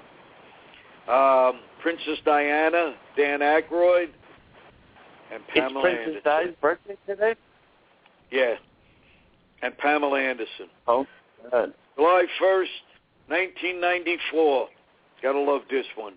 Gentleman Chris Adams defeated Rugged Rod Price in Dallas, Texas to win for the second time the Global Wrestling Federation North American title. And I think he was the last champion because then Global folded. Wow, wow. Yep. And then uh, July also later on, I believe Hulk Hogan makes his debut uh, against Ric Flair. What what pay per view was that, Dominic? Do you remember? No, not at all. Hmm. I think it was Bash at the Beach or something like that, where he beat Ric Flair, and he just came in for the first time. That's well, if Hogan beat Ric up- Flair, they should have called it the travesty. Believe me, anybody coming in for the first time, I don't care who the name is, it should not beat Ric Flair. No, no way. You know, you know, I I understand coming in from a business standpoint, but you you you you build up the angle and stuff like that. You don't make Ric Flair job out like that right away. No, and you then don't. he was the he, don't. he was he was WC he was to WCW as was Hogan was to WWF. Yep. And that was uh, that was disappointing. You know, to do that, and uh, it's amazing that that that's coming up to that Macho Man started to come, uh, Mean Gene, Yep. and then two years later, the NWO. Wow, I can't believe that's 18 years ago when the yeah, NWO really. Seems first. like only yesterday. Yeah, seems like only yesterday. Okay, uh, Dominic, would you please do the honor of giving us a uh, Raw recap? All right. Triple H and Stephanie open up the show. Stephanie looked so hot, my TV melted again. Her tits were amazing. They were out there saying hello, and I was saying hello back. So they open up the show and they're talking about the pay-per-view, and of course they're talking about the next pay-per-view already. And they're proud of Seth Rollins. Then they bring out John Cena. They announce the 15-time world champion. Cena comes out. He's got the both belts, and he comments that he's going to give a shot to Daniel Bryan the minute Daniel Bryan is ready to come back, because you, the authority, never gave him it, get never gave him the shot that he deserves. And then they drop a banner from the ceiling of John Cena on the cover of 2K15, the video game. And Cena says, you two are being too nice. Something's wrong. Meanwhile, Triple H then says, John, you're the champion. The next pay-per-view, you got Randy Orton and Kane in a fatal four-way. And the fourth man is Roman Reigns at Battleground. And he says, uh, John, by the way, if plan A don't work, there's always a plan B. And out comes Seth Rollins for his match. This match was unbelievable. Seth Rollins defeated Rob Van Dam. A hard-hitting match, long, one hold after a hold. Uh, near pinfalls from both guys. Both guys unbelievable working in there. Work ethic was 100%. Then we got Renee Young backstage with Seth Rollins. He's all arrogant with her. You got to call me Mister and all of that. Dean Ambrose interrupts on the big screen and calls Triple H Seth Rollins' daddy. And then he says, you also got Uncle Kane, which I thought that was pretty funny. Dean Ambrose is excellent on the mic. Excellent. Then we got Lana and Alexander Rusev cutting a promo, of course, degrading the United States. Out comes Jack Swagger to a gigantic USA chant, We the People with Zeb Colter, and the crowd was ballistic for Zach, uh, Jack Swagger. Never heard them cheer so much for USA since the last time Duggan was out. Swagger throws oh, Rusev Oh, around. Huh? Oh my God. Swagger God! throws Swagger throws Rusev around like like he's a beach ball. He's getting the better of him, and Lana stops Rusev from going back in the ring. So I think they're saving oh, that. good. Then we got the Wyatt family, Bray Wyatt, Luke Harper, and Eric Rowan, winning over Jey and Jimmy Uso and Sheamus. But it was a big, wide-open six-man tag. It could have been anybody's ball game. It was a great one. I enjoyed that. Then Stephanie puts Nikki Bella against Cameron and Naomi in a handicap match just because Nikki brought Brie to the pay-per-view and Brie is no longer with the company. That comes later. Then we got a total waste of time with Bo Dallas coming out on his knees. uh, Oh my God.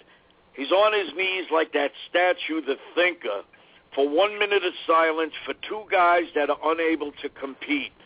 Bad News Barrett is on the shelf and Daniel Bryan. But then we don't even get a match with Bo Dallas. The announce team is saying, what'd he do, fall asleep? He said, what's all the meaning of this? He's not doing anything. Then we got Naomi and Cameron beat Nikki Bella and Naomi and Cameron had problems again with each other. They announced that at WWE's Battleground pay-per-view, there will be a battle royal to determine a new IC champion. Wade Barrett does need soldier, shoulder surgery, and he will be on the shelf.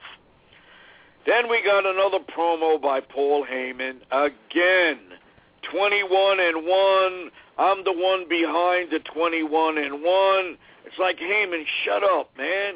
The same shit every week. Just play a fucking record of yourself. We don't need to hear it. And then we got a match, Kofi Kingston against Antonio Cesaro. And I don't know what happened during a commercial break, but we come back and Kofi is getting his balls beat in. And they said, well, if you have the network, you would have saw the ending of the match. I said, they better show this shit. But they did. Kofi Kingston got in a pinfall on Antonio Cesaro. Cesaro went nuts when the match was over just beat the hell out of Kofi, leaving him laying there. Then we got a backstage interview, well, backstage skit, I should say, with Santino Marella, and it's all set up like a barbecue. And he says, I'm so depressed. Nobody came to my party. And all of a sudden, Adam Rose shows up with all his jerk-offs from the bus, and they deliver that hard iced tea, which is a new sponsor for the WWE. Then we got Damien Sandow come out in yet another disguise. This time he was dressed as Mr. McMahon since it came from Connecticut. And totally honest, this was funny as hell. He did McMahon strut, the mannerisms, you're fired. He did the whole thing perfect. he was funny as hell. This was his best one. Then we see Stephanie Uh. on the big screen, and she says, how dare you make fun of my father? My father built this company up from the bottom. Where do you get off making fun of my father? You now have a match. Out comes a great Khali, and his walk to the ring took longer than the match. He gets in the ring, gives one chop to the head of Damien Sandow, and that's the end of him. Meanwhile, earlier in the show, a limo pulled up. Now I'm thinking, oh shit, it's Ric Flair. But yeah, really. The guest comes out, and it's The Miz. And The Miz cuts a heel promo about being a Hollywood star, and all of a sudden, we hear Chris Jericho's music. And out comes Chris Jericho. And after some words back and forth, Chris Jericho gives the code breaker to The Miz. We got a promo by Chris Jericho. Then the lights go out. And when they come back on, Y2J is surrounded by the Wyatt family. And they beat the hell out of Jericho. Dolph Ziggler defeated Fandango with Layla. Summer Rae then comes out, steps right in the ring, and starts kissing Dolph Ziggler. And he ate that shit up. He continued with it, loving every minute of it. And it looks like it got Fandango upset, and it cost him the match. All right. Then we go to Goldust and Stardust. The winners over Curtis Axel and Ryback. Now, I love that team. It reminds me of an old school team, but they're not doing nothing with them. Yeah. We got a promo by Paige, who talks about being the champion, and out comes AJ Lee to another one of the pops of the night, and people were going, CM Punk, CM Punk. She congratulates Paige. Paige won't let AJ wrestle her, and she says, I don't want to wrestle you now. And AJ says, why don't we ask the fans? And the fans going, yes, yes, yes. AJ Lee defeated Paige, the new ladies champion. Then we got the main event, which was Randy Orton and Kane taking on John Cena and Roman Reigns. Excellent tag team match. At one point, Kane was left alone with John Cena while the chase was on with Randy Orton and, and Roman Reigns. And Kane got disqualified because he used the ring steps. And Cena is laying there unconscious, and all of a sudden, Seth Rollins comes out with the briefcase. But uh, Roman Reigns comes back. We didn't get a bell. We didn't get a referee, so that don't count as trying to cash in. So after Roman Reigns comes back in, um, he chases off he chases off Seth Rollins. Meanwhile, Kane did everything in that match to help Randy Orton. It's like he's in the authorities' back pocket still. And I think Kane is going Wow. to get sick of that spot and, and turn on the authority. And that was the show. Wow. Yep. So uh, you gave it five stars. Uh, JJ, what about you? How many stars? Yeah, I mean, uh, like Dominic said, it was a really great Raw, something we don't really see every week. One of the reasons why it was so great was because it was it felt like something of the Attitude Era when you had you didn't know what to expect. There were a lot of unexpected things that happened that surprised a lot of people. Uh, you talk about Chris Jericho's return. I mean, Chris Jericho for months has been denying the fact that he's going to return to the WWE. All day on Monday, they were promoting on social media, on WWE.com, that a cross uh, platform former WWE champion would be returning to the company. And as Dominic pointed out, I thought it might be Ric Flair. And then, of course, The Miz came out. The Miz from the real world. You know, he's done some movies for the WWE, Christmas Bounty, the, the new Marine that's going to be coming out on DVD soon. So we're all thinking, oh, great. So all this hype for the cross, you know, platform, uh, superstar, former world champion is just The Miz. And it wasn't. It was Chris Jericho. And the fact that they were able to keep that a secret in this day and age where everything is leaked and there's spoilers and you know what's going to happen, the fact that nobody predicted Chris Jericho's return was really well done. I mean, my hat's off to them. And as uh, Jericho did a code breaker to the Miz, the Wyatts came in and interrupted Jericho, and just for a few moments, you saw Chris Jericho in the ring with all three Wyatt family members.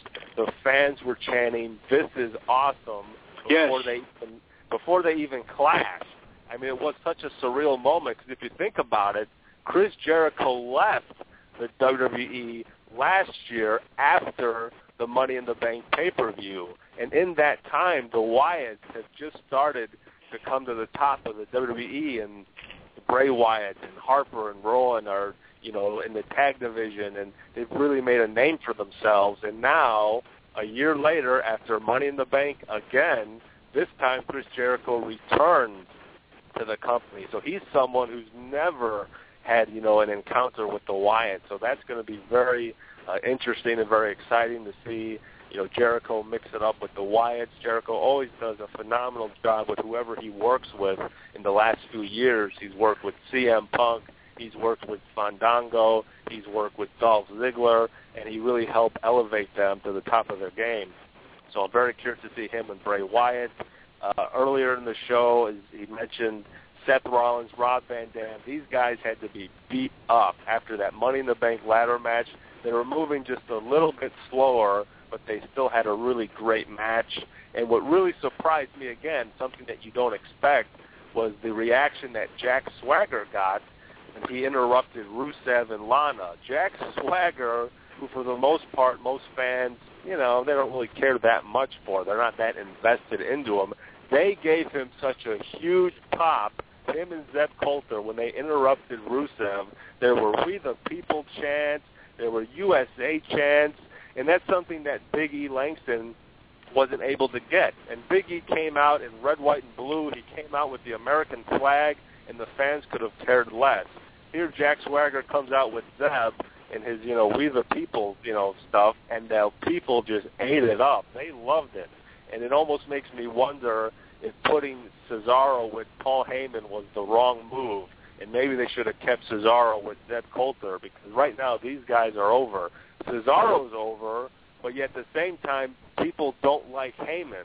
So I'm very confused with that relationship. You got Cesaro, who's a fan favorite. The people want to see the swing. They like the guy. Then you got Paul Heyman, who comes out It annoys the fans with the 21 and one, and my client Brock Lesnar defeated the Undertaker's undefeated streak. We've heard it time and time again, and it gets under our you know our nerves. So I'm very confused with the relationship with Cesaro and Heyman.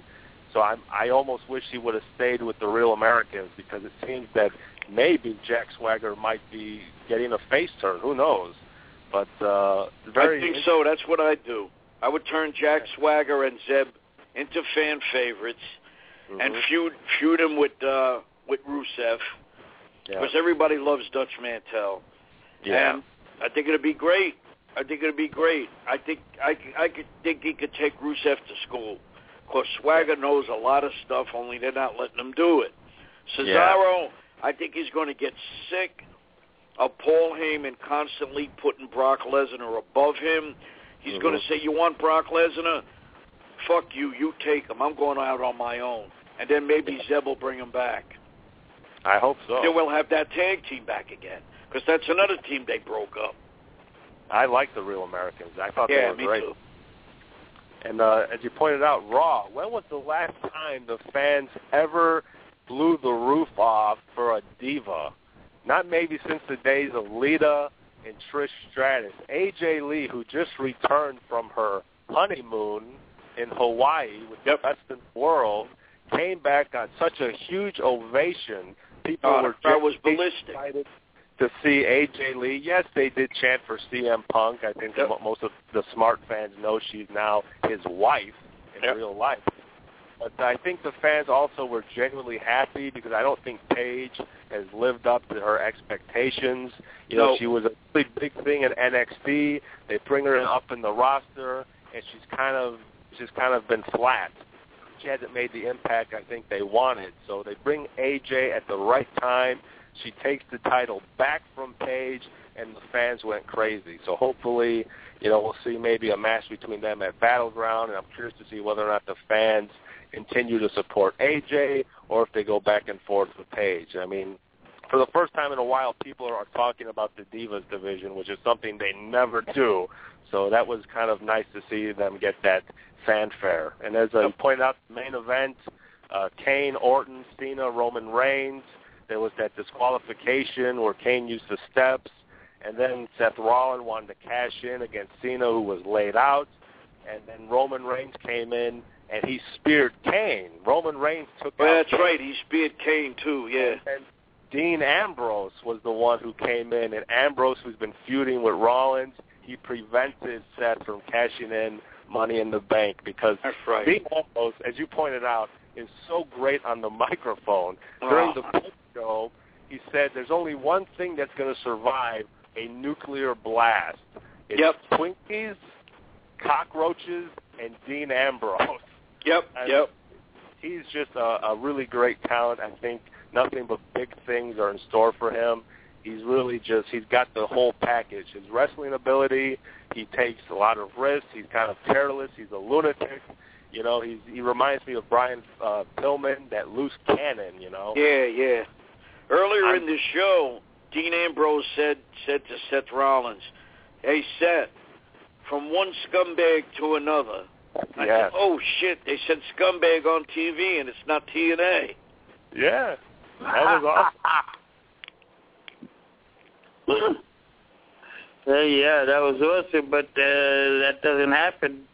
Mostly it's TNA, Dominic, right? That's uh, saying uh, things like, uh, "Yeah, you son of you a know, bitch, mm-hmm. you piece of right. shit, you scumbag." Cocksucker. No, that's that Yeah, they they- ain't said yet. We're not there yet. Not yet. No, not yet. Right. Pretty soon. They, Pretty soon we'll, they we'll definitely are more cocksucker. We'll, They we'll definitely are more liberal. Pretty soon we'll hear cocksucker, prick bastard, motherfucker, and tits. That they Well, definitely actually- are more liberal than the WWE when it comes to, uh, you know, saying these things. Because WWE is very cautioned. Well, you know, uh, WWE brought in but- Andrew Dice Clay. They'd be able to say all those. We'd have Dice do fucking poems all night long. Ah, okay. I do want to get into the WWE budget cuts. This is courtesy of the Solomonster. TVTrack.com. Let's listen and debate on Budget the other cuts side. hit WWE pretty hard in recent weeks. I'm sure you've read all the stories. We had those 11 roster cuts last week, which I don't think we would have had if they weren't looking to trim the budget because it's been a long time since they've cut people in mass like that. And all of a sudden, 11 people at once. It's pretty obvious what's going on here. They're going to lose their ass on the network short term. They're projecting, I think, losses for the next year of 45 to 52 million dollars, and that has everything to do with the the costs related to launching and maintaining the network. And the network does not seem to be growing as quickly as they would have hoped. You know, people were having a discussion on the Facebook group about this, and I chimed in and said, look, you know, in August they're going to announce. They've said that in August they're going to announce the next network number. The first number was 667,000 which was right on the border of good and not so good, leaning towards good. Okay, so I don't think it was anywhere near as high as they had hoped, but it wasn't a disaster. So you would think, okay, they're going to announce another number in August, and maybe the number this time will be 800,000 or 850, 900. They'd probably be doing a dance. Well, don't be shocked if they announce that number in August and the number is lower than 667,000. Not not like you know, ridiculously low, like 300. But if, let's say, it goes down from 667 to 550, or somewhere between 550 and 600, don't be surprised. Don't be surprised because you got a lot of people whose six-month subscriptions are coming up, and I can tell you right now, there's going to be a lot of people who aren't going to renew. And I also think that there's a lot of international people that they're banking on as they roll this thing out to new countries. You know, I know publicly they're saying it hasn't launched outside the U.S. yet, and at the end of the year, early 2015, we're going to be in the UK and we're going to be in all the in Canada and all these different places. But there's a ton of people all over the world who are not supposed to have the network who do, who are probably lumped into that number. And so they may be figuring, hey, we're going to roll this thing out all over the world, you know, end of this year, beginning of next year, and the numbers are going to go up even higher. You would think so, but that may not be the case. They may not go up nearly as high as they think if you've already got, and I don't know what the percentage would be, we could say 10%, 20%, whatever it is, of those international folks already have the network, and they're not even factoring that into their numbers. So there's a lot of different things here that I look at, and it makes me, you know, if I'm WWE, it makes me very concerned. Anyway, the network is not doing as well as they had hoped. I like the network. It's just, it's been uh, slow growing, and it's costing them a shitload of money. And one of the areas, and this is just a rumor, this is not confirmed, it originated with a report on the uh, the WrestleZone website, but supposedly has been uh, backed up by somebody on Reddit who's got sources in WWE. You know how that goes. But it seems as though budget cuts have hit the production side of WWE, and usually what they would do is they would provide tour buses for a lot of the production staff. They would, you know, supply the buses to transport them from one TV taping to the next, and the company would pay for it now those buses are gone, and the crew has been told that they're going to have to drive themselves from city to city for the tapings and pay for it out of their own pocket. And in a lot of cases, these are not people that are making a lot of money. So for them to have to pay these expenses out of their own pocket, and they're already working ridiculous hours. I don't envy these people at all in terms of the schedule. And we're not talking about the people like Kevin Dunn's buddies that sit in the truck with him. We're talking about the production people who are like boots on the ground, setting everything up, when we watch Raw Monday nights and we watch the pay-per-views, what we see in terms of the set and everything else that makes the show look as slick and as professional as it does, that's because of these people. They're the ones that are out there grinding it out, doing all the hard work and the grunt work to make the shows look as good as they do. So this is a big deal. I mean, these you know, you probably got people that are working, I mean, 15, 17, 18 hour days who now have to drive themselves for hours on end. Forget the expense for a second, which is bad enough. But now they've got to drive from city to city, hopefully not by themselves, but in some cases perhaps by themselves. You have to think that these people are exhausted, they're tired. It could be a safety issue now for them. I mean, it's it's it sounds like a really bad situation if in fact it is true. And uh, my sense is that it probably is, but I just can't be sure. But that's that's pretty bad. And and you know one of the things about what these guys do, it's a thankless job. So these guys are behind the scenes. We don't know their names. We never see them. Uh, they never get credit. There's no credits that roll at the end of the show or anything like that. It's a thankless job, and it sounds like that job just got a lot tougher because of the budget cuts that are stemming from the network. So the network is affecting a lot of different things in this company right now. They're looking to cut costs at uh, at every corner. There's certain aspects of people's entrances that they're not doing anymore. Fandango's Golden Curtain and all that kind of stuff. And I know there's been rumors that they're not flying the Rosebuds anymore for Adam Rose. I don't know that they were flying them anywhere before. I think they may have been driving themselves. So I'm I'm pretty sure the Rosebuds will still be there. They probably just get people from whatever city they're in, wrestlers who I'm sure would love to get on TV in some way, and they just dress them up and throw them out there. But if that really is going on, back to the production stuff and the buses and all that, uh, look, WWE, it's their company. They could do what they want. I guess to them, it's uh, a luxury and not a right that they provided that sort of thing to those people. But that's not right. I mean, that that's really uh, that's really low rent if that is in fact what's going on. One more WWE item here before we uh, move on, and this comes from the website WrestlingDVDNews.com, so I want to give them credit for this. Uh, they say that home video and merchandise partners have been issued a memo from WWE stating that the new logo will come into effect on August 18th. That's the night after SummerSlam. And that would jive with something that Stephanie McMahon said during a business presentation she did before WrestleMania this year, where she said the new logo would be used on all branding starting sometime this summer. There was a fake logo floating around, and whether it was fake or one of the illustrations that WWE considered before it rejected, I don't know. But I, I got a copy of it. I tweeted it out. You can go on my Twitter a few days ago. I, I put the picture up. I like that logo a lot. A lot better than the network logo. I know some people think the one I tweeted out looks too cartoonish. But I, I thought that one looked a lot slicker, just a lot nicer than the one that they're actually using, which I'm pretty sure is just the network logo. I mean, the network logo was on the new corporate jet. It's on the flag on top of Titan Tower. So that's I'm pretty sure that'll be the logo that we're getting on the uh, the 18th. I guess they'll have to change over the WWE title belt as well. I'm sure they're already working on that. So uh, finally, after all these years, it, it's really going to happen. We're getting a new logo, and that's the one that, like it or not, we're going to have to stare at for for many years to come. Okay, JJ, I want to go to you first on this. Give me your thoughts of uh, what you just heard. Well, I mean, we we talked about it uh, before. I mentioned it at the start of the show. They, he mentioned 11 cuts. Well, now the total is 13. Uh, they also got rid of one of their writers. They got rid of Josh Matthews. Uh, Josh Matthews, who I thought had a job for life there. I mean, especially with the network. He's been doing the pre and post shows. He did the WrestleMania yeah. coverage on the network. I oh, he was uh, doing the network, right? he was the network guy. He was doing all their specials. I mean, he was the host. But you know, everybody in WWE is basically replaceable. Now they have Byron Saxton, or they I have. tell Renee you, he fit right in in TNA. Because as far as I'm concerned, they could kick Jeremy Borash. Uh, you know, as far as uh, as far as I can blink, because that is a one note talented bastard, uh, JB, in my opinion.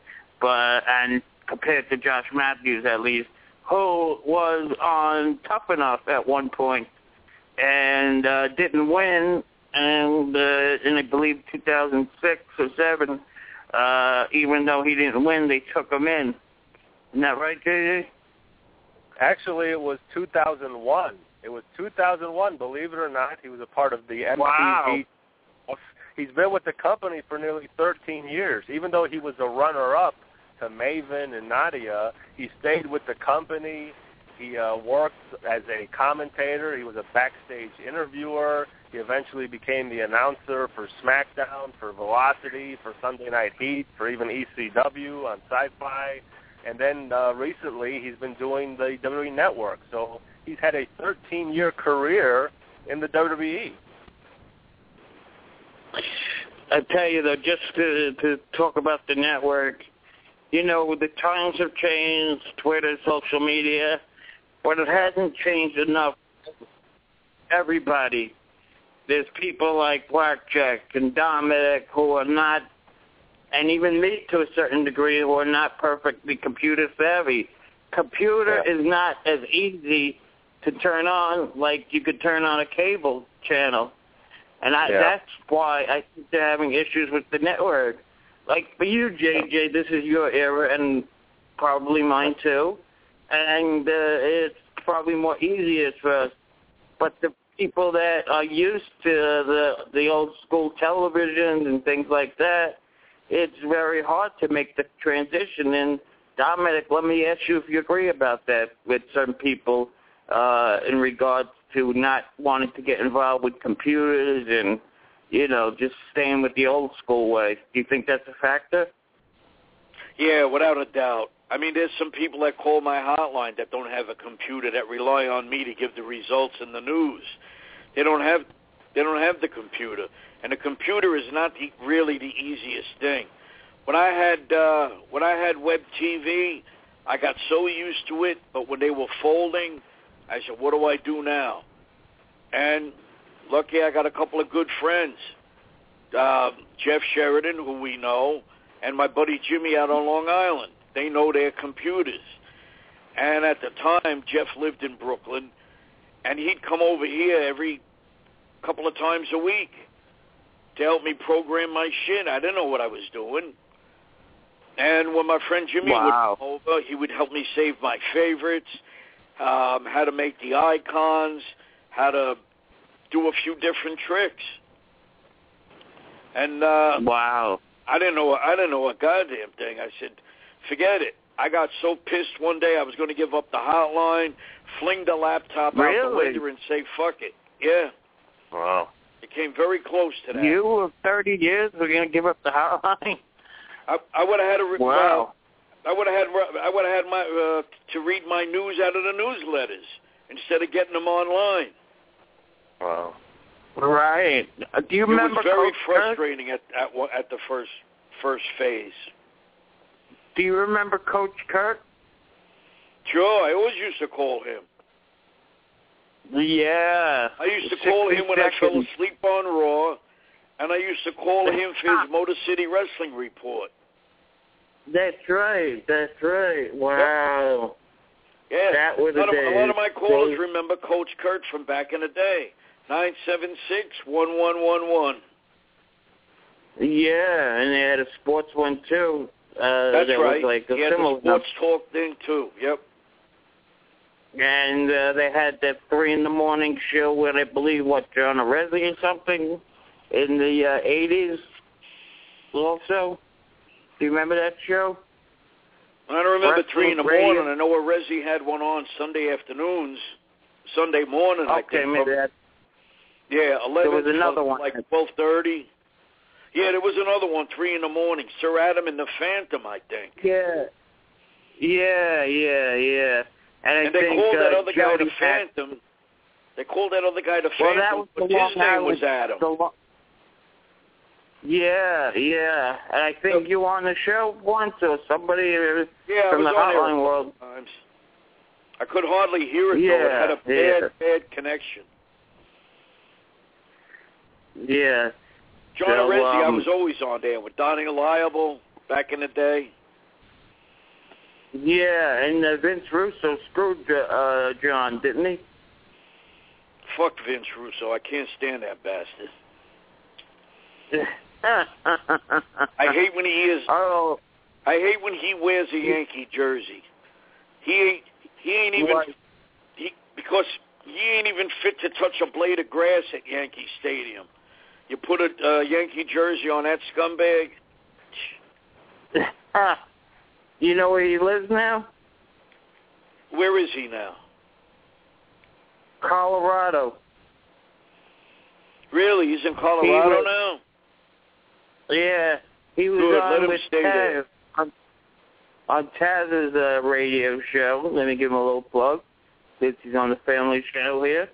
Uh, Taz, uh, if you go to Taz Radio, they really uh, talk about uh, some funny stuff. How he thought he was going to definitely be fired, and how he went to WCW. I mean, the man's a scumbag by a lot of accounts, but it is a very interesting listen.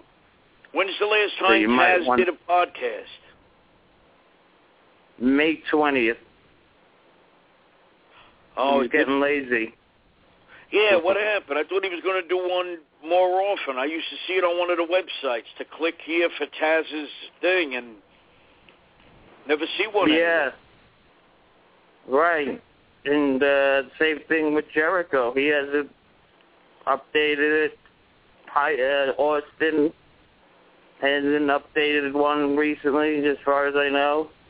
Oh, uh, I think Piper has. Piper has.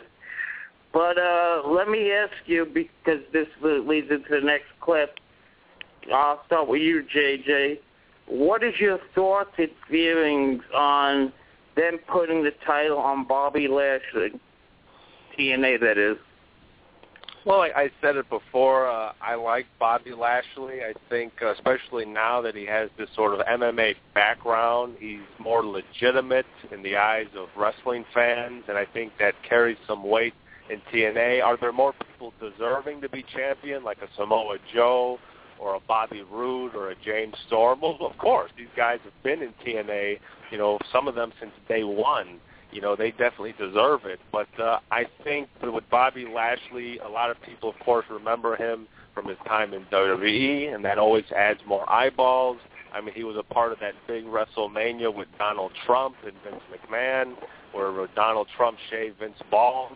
So the thing is, Bobby Lashley, whether you you like the situation or not, he brings a little bit more eyes to the product, and that's a good thing and I think uh, you know he's a he's a pretty good wrestler. I really liked the match he had with Samoa Joe at uh, Slammiversary. I thought they had a nice match, and then his the triple threat with Eric Young and Austin Aries. I like that. You know his match with Eric Young where he won the title. You know that was all right on Impact. So uh, I'm looking forward to seeing what's next for Bobby Lashley. Of course, if you watch TNA, um, you know at first Dixie Carter was running things, and then MVP came in and became the new director of operations, and now MVP is taking a back seat, and now Kurt Angle appears to be the man in charge over there at TNA, and he's the new director of uh, authority, if you will. So it's very curious to see how Bobby Lashley and uh, you know Kurt Angle sort of clash now that Lashley's one of the MVP's guys, and now Kurt Angle will be doing everything he can to get the title off Lashley. So, you know, I'm looking forward to seeing what happens next. Yeah, I mean, your thoughts on Mr. Lashley? I like Bobby Lashley, like him a lot. Like JJ said, there, well, there are other guys more worthy of that heavyweight title, like Samoa Joe. I think they could have kept it on EY a little bit longer. Um, Bobby Roode, James Storm, even Mr. Anderson. But um, uh, yes, Bobby Lashley does bring a lot a huge to the table. pop at the, the Manhattan. Who got a huge pop at Manhattan? Uh, Kenny Anderson. Just wanted to bring that up. Oh yeah, yeah. And uh, Bobby Lashley does bring a lot to the table. He's different. It was Yes. a surprise, and I always like Bobby Lashley. I'm glad for him. I hope EY gets that belt back. Mm-hmm. And his kids are, and wife were at the show, and he's married to a young white girl, very attractive, and uh, you know somebody uh, spotted uh, him and uh, well knew, and uh, got the word. And, Who is Bobby uh, Lashley? Yeah, she could be no older than twenty-five. You and kidding? uh, wow. they have His ex-wife. Kristal was gorgeous. Yeah. Oh yeah. Was Kristal she uh, white or black? Not that it matters, Black. but was she white or black? Light-skinned Oh, okay. black girl, huge fucking tits. She was amazing. She was in WWE. okay. Yeah, as Kristal Marshall. So with that in mind, let's take a listen to Solomon's uh, take on Bobby Lashley, and we'll t- talk about it on the side and see if we agree Matt with Hardy, the uh, back opinion. with TNA. He's coming back for the New York City tapings. And uh, on Twitter, I saw Bully Ray was teasing a possible Hardys versus Dudley's match, which would actually be a pretty cool attraction, I think, for them to give the fans. Those two teams made the table match famous in WWE at the uh, Royal Rumble in Madison Square Garden, which is just in the shadows. It's like a block away from the Manhattan Center where they're going to be this week. That does not seem to bode well for Matt's future in Ring of Honor. He is actually wrestling on the ROH pay-per-view tonight, teaming with Mike Bennett against the Briscoes. Uh, according to this week's uh, Observer, what happened was TNA came to Matt and said, listen, we're going to pay you X amount of money. We want you back for the New York tapings. He turned them down. And they came back to him a second time with substantially uh, more money, and he accepted the offer. So apparently they have the money to give to Matt Hardy, but not AJ Styles or Daniels or any number of homegrown guys that they've had. That's good to know. But they're doing what they can, it seems, to load up these these New York shows, which they have to. They absolutely have to. Uh, you know, they're bringing back the six-sided ring. That's my guess. My guess is the six-sided ring is going to come back. I'd be stunned if four sides actually won the vote. Even Dixie Carter was on Twitter a few days ago and basically said the same thing. She said that six sides was dominating, four sides was getting crushed. So unless there's a big swing in the vote, my guess is that they're going to have the six-sided ring in New York. Uh, they're reuniting the Hardys, which hopefully means the end of Willow. I know they've also announced a, title match between Lashley and Jeff Hardy for the first tapings on Wednesday. So hopefully that's yet another sign that Willow is no more. Uh, they're bringing in the Great Muta for one of the tapings this week. They're making another one of the tapings. I think the one on Thursday is going to be an all X Division show, the uh, the Destination X show.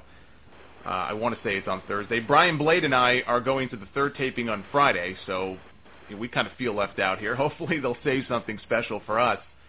Uh, all of this brings us to Impact this past Thursday. The first batch of tapings coming off the worst collection of tapings in the history of wrestling, and the first tapings outside the Impact Zone in Orlando in quite some time. Uh, they will not be back there for at least several months, so they were on the road this week in Bethlehem, Pennsylvania. Far from a packed house, but definitely a livelier crowd than we have seen for Impact in a long time, and it helped the show. It was not the reason that the show was good. The show was actually an improvement over a lot of those recent shows, but the crowd certainly helped out a lot more. Okay, but I don't want to hear, well, see, that's a perfect example of what, you know, Russo was saying in his blog about how it's all about the crowd, and if the crowd is hot, then the show is hot. That's not true. You could still have a shitty show with a hot crowd. This was not a shitty show. They had a hot crowd, and the show itself was a hell of a lot better than the last, I don't know, four or five episodes of Impact, probably, maybe more. It was a big improvement over those recent shows, which isn't saying much, but still. Impact also did its uh, best number in over two months. So hopefully we can look back months from now and just forget those last four or five shows ever happened. That's my hope. The pros. We have a new TNA World Heavyweight Champion. His name is Bobby Lashley, or just Lashley. I think they may have shaved his first name off. The uh, Eric Young reign has come to an end. We no longer have a bearded champion in either promotion, which is very sad. But it was a necessary change. I like Eric Young, but not as world champion. It just was not working. You know, when the champion is wrestling in main events every single week, and those segments are doing some of the lowest numbers on the show week after week – I mean, MVP and Eric Young, which was supposed to be the main event of this pay-per-view last weekend, they had two matches on television, and the most recent match they had, I think they lost like 50 or 60,000 viewers. How did that happen? How does something like that even happen? So it wasn't working. It's not a good sign when that happens. You know, Lashley is another former WWE guy, yes, but you know what? Now they can build to putting the belt back on either Samoa Joe or Bobby Roode. Two TNA originals who are over with the fans and who deserve another shot with the title. I would be fine with either one of those guys getting another title reign. That was the other big news, by the way. Bobby Roode is back. They did an angle before that last set of tapings where he was suspended. And then they taped all those shows and he wasn't there. So it's been a while since we've seen him. Uh, after Lashley beat EY in the main event, Roode hopped the guardrail in street clothes to attack the League of Extraordinary Black Gentlemen, clearly uh, positioned now as a babyface, and I think that's the right role for him right now. They seem to be building to a Lashley versus Roode match down the line. Uh, but then again, this is TNA, so it'll probably end up being a TV main event in about three weeks. Hopefully not. To all the people ragging on TNA for doing the title change on Impact and not Slammiversary last Sunday, I have to defend TNA on this because people it's it's very easy to bash TNA. I know I'm one to talk because I've had a lot of stuff to say about them recently, but when I say it, it comes from the perspective of why are they doing this? This is stupid. They should know better. Or why are they doing this when they should be doing this? Or what the hell is wrong with these people? I, I try to make sure that when I say something, it's either constructive or if it isn't constructive and I'm just insulting them, I probably have a pretty good reason for doing so. I don't just jump on the Bash TNA bandwagon. It's a lot. It's very easy to do. I see it online. I see it on Facebook. There are a lot of people who will say things about TNA and even make me shake my head like, just shut up. there's a lot of stupid shit that people say, and one thing that I think people jumped on, and I did not, and I think it's stupid. Well, my God, they they they put the title on Lashley on Thursday, and they had a pay per view last Sunday. LOL TNA. And that's true. You know, when you have a pay per view, you want to save your big things normally for those shows, but TNA is different. TNA is different because you know how many people probably saw that pay per view last Sunday, and that's their fault. They could have done a great job of promoting that show. Okay, they have four pay per views a year now. They have four shows to promote. You would think those four shows would be built up like the biggest thing in the world. That is their fault. They need to do a better job of promoting these pay-per-views if, if they insist on still having them. I agree, but they didn't. A lot of these matches came together at the last minute. The main event got fucked up because MVP got hurt, which was out of their hands. And I looked at that card. I mean, there were some potentially good matches, but I didn't look at that card and think, wow, what a stacked card. I looked at that and said, eh, 10,000 buys. 10,000 people, if they're lucky, probably bought that show. They have to live and die by these TV ratings now because Spike still hasn't renewed them, even though I'm pretty sure they will. But without Spike, they're dead. We've seen plenty of title changes on Raw the night after pay-per-views in the past. People seem to forget about that. I mean, not so much these days. It's actually pretty rare when we see a world title change on on one of the free shows in WWE. But you know, Sid beat Bret Hart for the title the night after an In Your House pay-per-view once on Raw. Steve Austin won a couple of world titles on Raw the night after some King of the Ring shows. So of all the things to rag on TNA for, that's not one of them. I know why they did it. I have no problem with them doing it that way. Slammiversary apparently was a really good show. This was a good show. They finally built up some momentum. Of all the things to bash them for, I don't see that as being one of them. But there were cons on this show. There were pros and there were cons. And one of those cons was way too many talking segments centered around MVP. Oh my God. Enough with the talking. It's a two-hour show. He can make his point in two segments, max. I like, I did like how unhinged he seemed on this show. He was a great prick heel, MVP. This may have been his best heel performance since he came to TNA. He was screaming, he was shouting, he was bullying the timekeeper, he fired Earl Hebner. You know, just generally, he was a dick. He even stumbled over his words in the opening promo. He had to he had to compose himself. I didn't think, oh, botch. I thought, man, this guy's going to give himself a heart attack if he doesn't calm down. So I thought his performance was fine. They just go way, way overboard with the talking. For a promotion called Total Nonstop Action, you can't be doing that. That was always the knock on WWE and the McMahons. Too much talking. If TNA does the same thing, then why should I watch?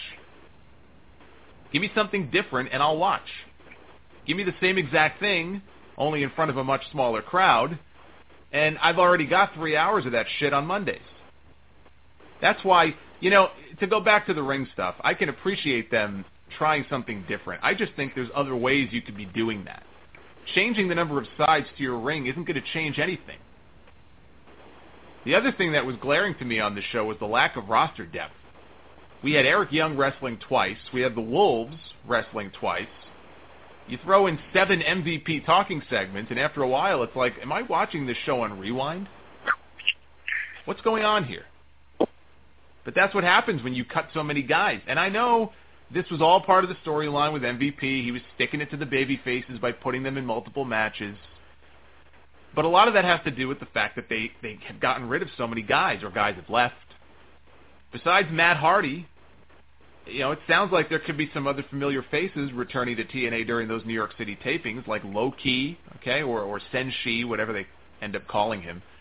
I hope so because they need more bodies, and that was very apparent watching this show.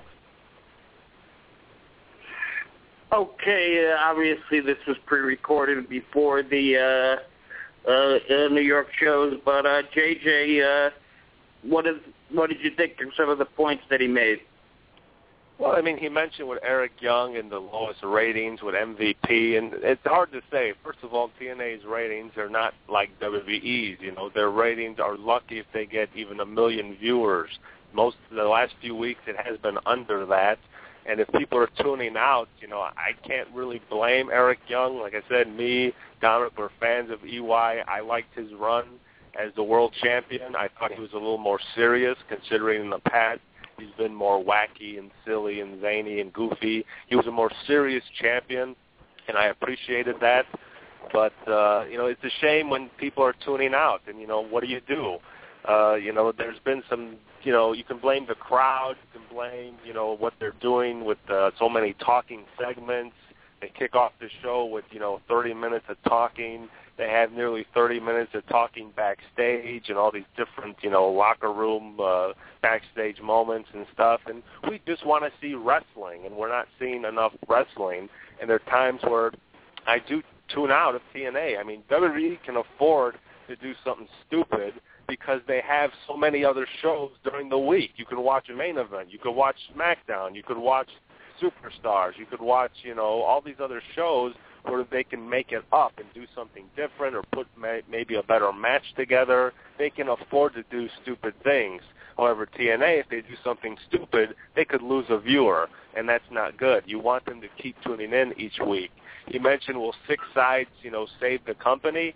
I don't think six sides, you know, the six-sided ring is going to save the company, but at the same token, bringing it back should encourage viewers who used to watch TNA or maybe have never seen a six-sided ring to tune into those New York shows to see something they haven't seen before, to see something that they've been demanding to see come back to TNA. So I do hope that those New York shows have higher ratings and you know I think maybe the six sides could play into that. It could be the returns of Matt Hardy, of Rhino, of Tommy Dreamer, and you know some of those WWE guys who came in just for those tapings, as well as some other TNA originals who might be returning for those tapings. So a lot of factors are going to play into it. And I think uh, you know there's already the spoilers online. There's a, you know the smart fans know what to expect, and I think I hope they tune in to watch it you know, with uh, the situation with MVP, I'm sort of glad they didn't put the title on Lashley at Slammiversary. I like the fact that EY sort of had his moment at the pay-per-view where he, you know, was the champion. You know, MVP in my mind probably should have won the title at Slammiversary, but since he was injured, I'm glad they didn't just automatically just put it on Lashley. I'm glad EY was able to end the show as the champion. He had his moment, which I thought was well deserved. And then they took the title off him at Impact, which again, if you look at the WWE, Dolph Ziggler cashing in Money in the Bank on Raw, The Miz cashing in Money in the Bank on Raw, CM Punk cashed in Money in the Bank on Raw. You know, there's a history of these guys, you know, winning world titles on the TV shows, and it's one of the most buzzed about talked about moments on the show. And I don't know if you know TNA got you know equally that response, but at the same point, you know you want to create that moment where anything can happen. That's why you got to watch Impact because you don't know. Maybe there will be a title match because they don't have a pay-per-view every month. They only have a pay-per-view four times a month. So there could be a potential title change. That's why you have to watch Impact. So I'm hoping these New York shows kind of change things for TNA, and you know the New York crowd I'm sure will be awesome. The guys will be you know working their tails off to give you the best you know matches possible. I do hope they cut back on some of those backstage segments, on some of the talking, and put more of an emphasis on wrestling. Uh, Dominic, what's your take? All right. See, to me, when TNA does something stupid, it's not on TV all that long. Like when the menagerie comes out. I freaking hate that. But they're not out there that long. When Adam yeah. Comes out with his his jerk offs and his stupidity, that like takes forever. Like this week we had Bo Dallas on his knee with a moment of silence. That took way too long. The promos take right. way too long in WWE. TNA, if if they're doing something with MVP, all right, maybe he's in every segment, but look at WWE. There's been times that Triple H has been in every goddamn segment. So, you know, if you want to look at similarities, you could say similar is um, EY and Daniel Bryan. Why? Because they both got beards. They're not the face of the company. They don't look like championship material. But Eric Young has been there since day one. And Yeah. rather than compare him to Daniel Bryan, you can compare him to Kane Yeah. because EY has been Team Canada. He was serious. He shaved his head in the ring. He Yeah. jokes around uh, with um, with ODB. He Yeah. talks about his fishing show.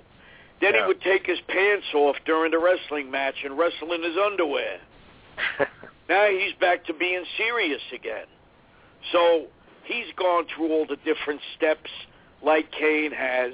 Kane has Yeah. been there forever, and EY has been there forever. And I think the spot of him being a heavyweight champion was long overdue. yeah.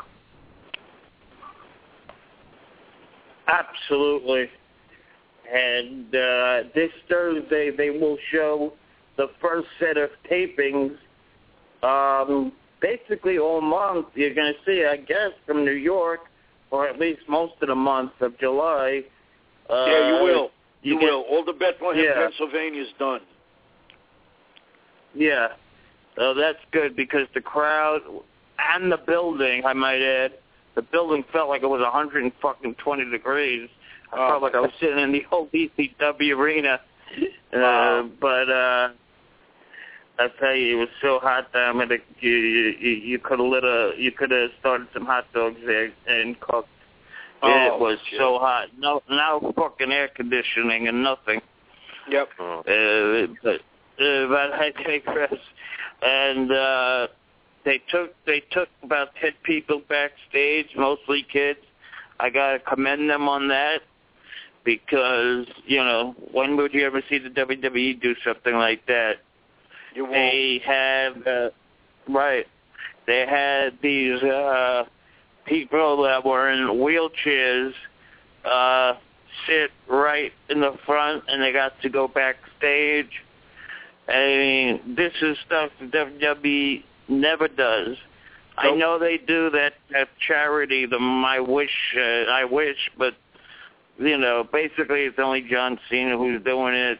A lot of guys don't want to do it, See, TNA makes and uh, makes the wrestlers come out and greet the fans. They sign autographs during intermission.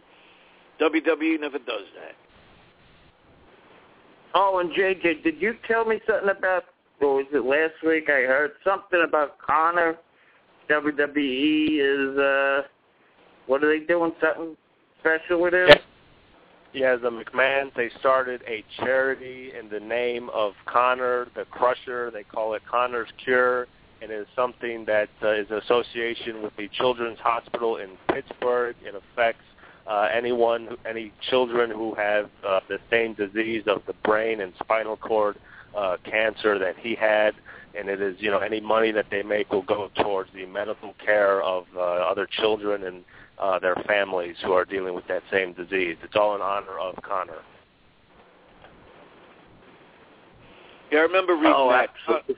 Connor the Crusher. John Cena went to go see him. Daniel Bryan went to see him. Oh, Daniel Bryan, yeah. Yes, and Daniel Bryan went right after, right to him when he won the uh, titles That's that right. night. Yep.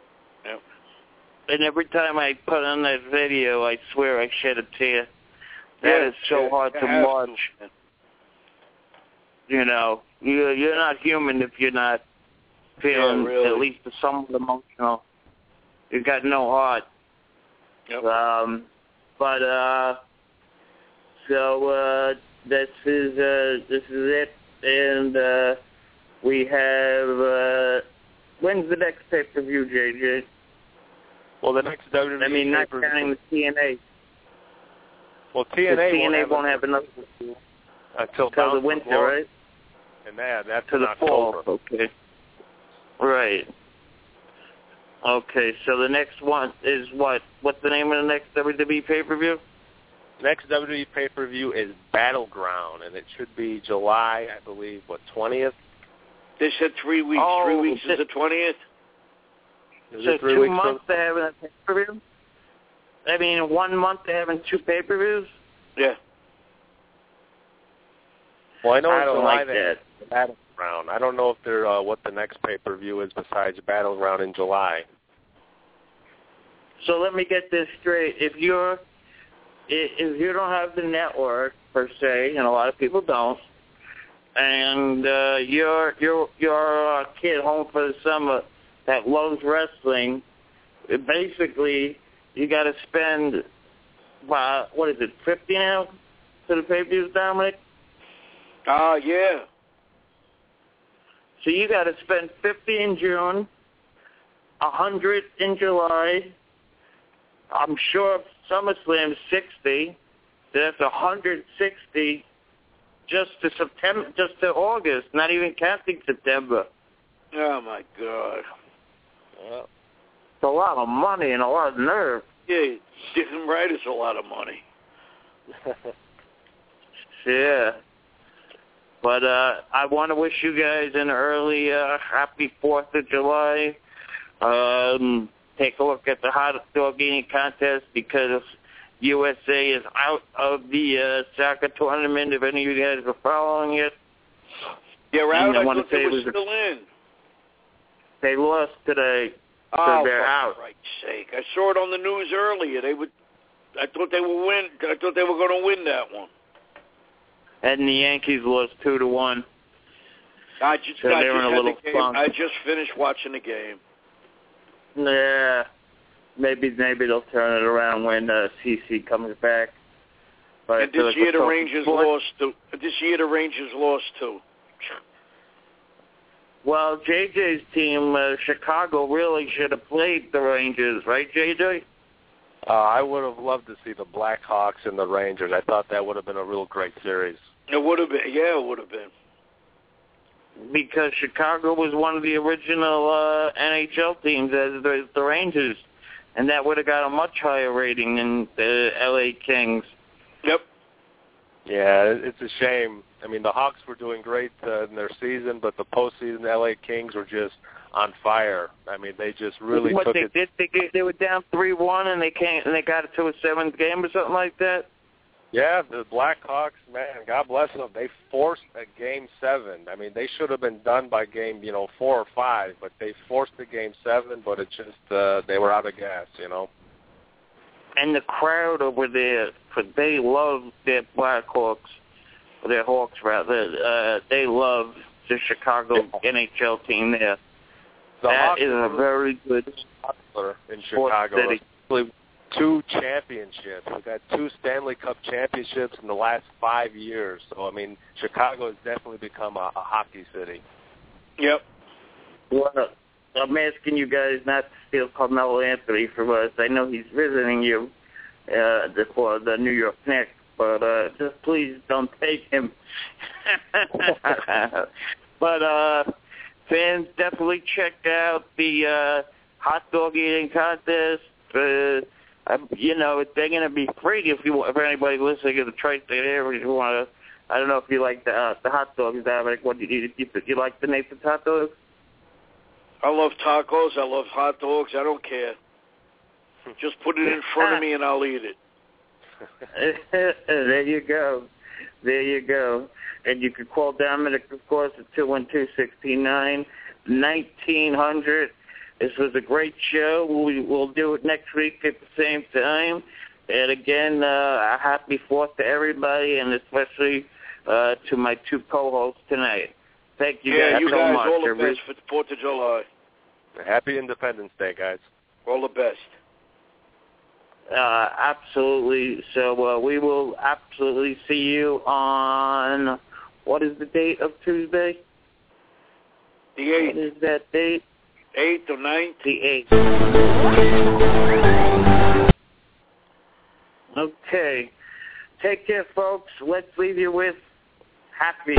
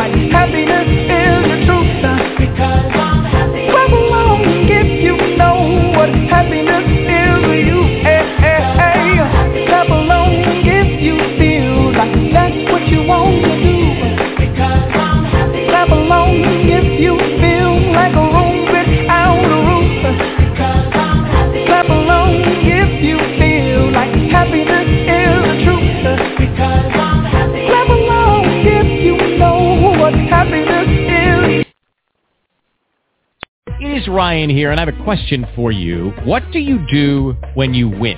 Like, are you a fist pumper, a woohooer, a hand clapper, a high fiver? I kind of like the high five, but if you want to hone in on those winning moves, check out Chumba Casino. At ChumbaCasino.com, choose from hundreds of social casino style games for your chance to redeem serious cash prizes. There are new game releases weekly, plus free daily bonuses. So don't wait. Start having the most fun ever at ChumbaCasino.com.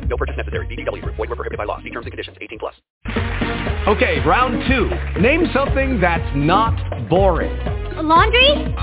Ooh, a book club. Computer solitaire, huh? Ah, sorry. We were looking for Chumba Casino. That's right. ChumbaCasino.com has over 100 casino-style games. Join today and play for free for your chance to redeem some serious prizes. ChumbaCasino.com. No purchase necessary. Void were prohibited by law. 18 plus. Terms and conditions apply. See website for details.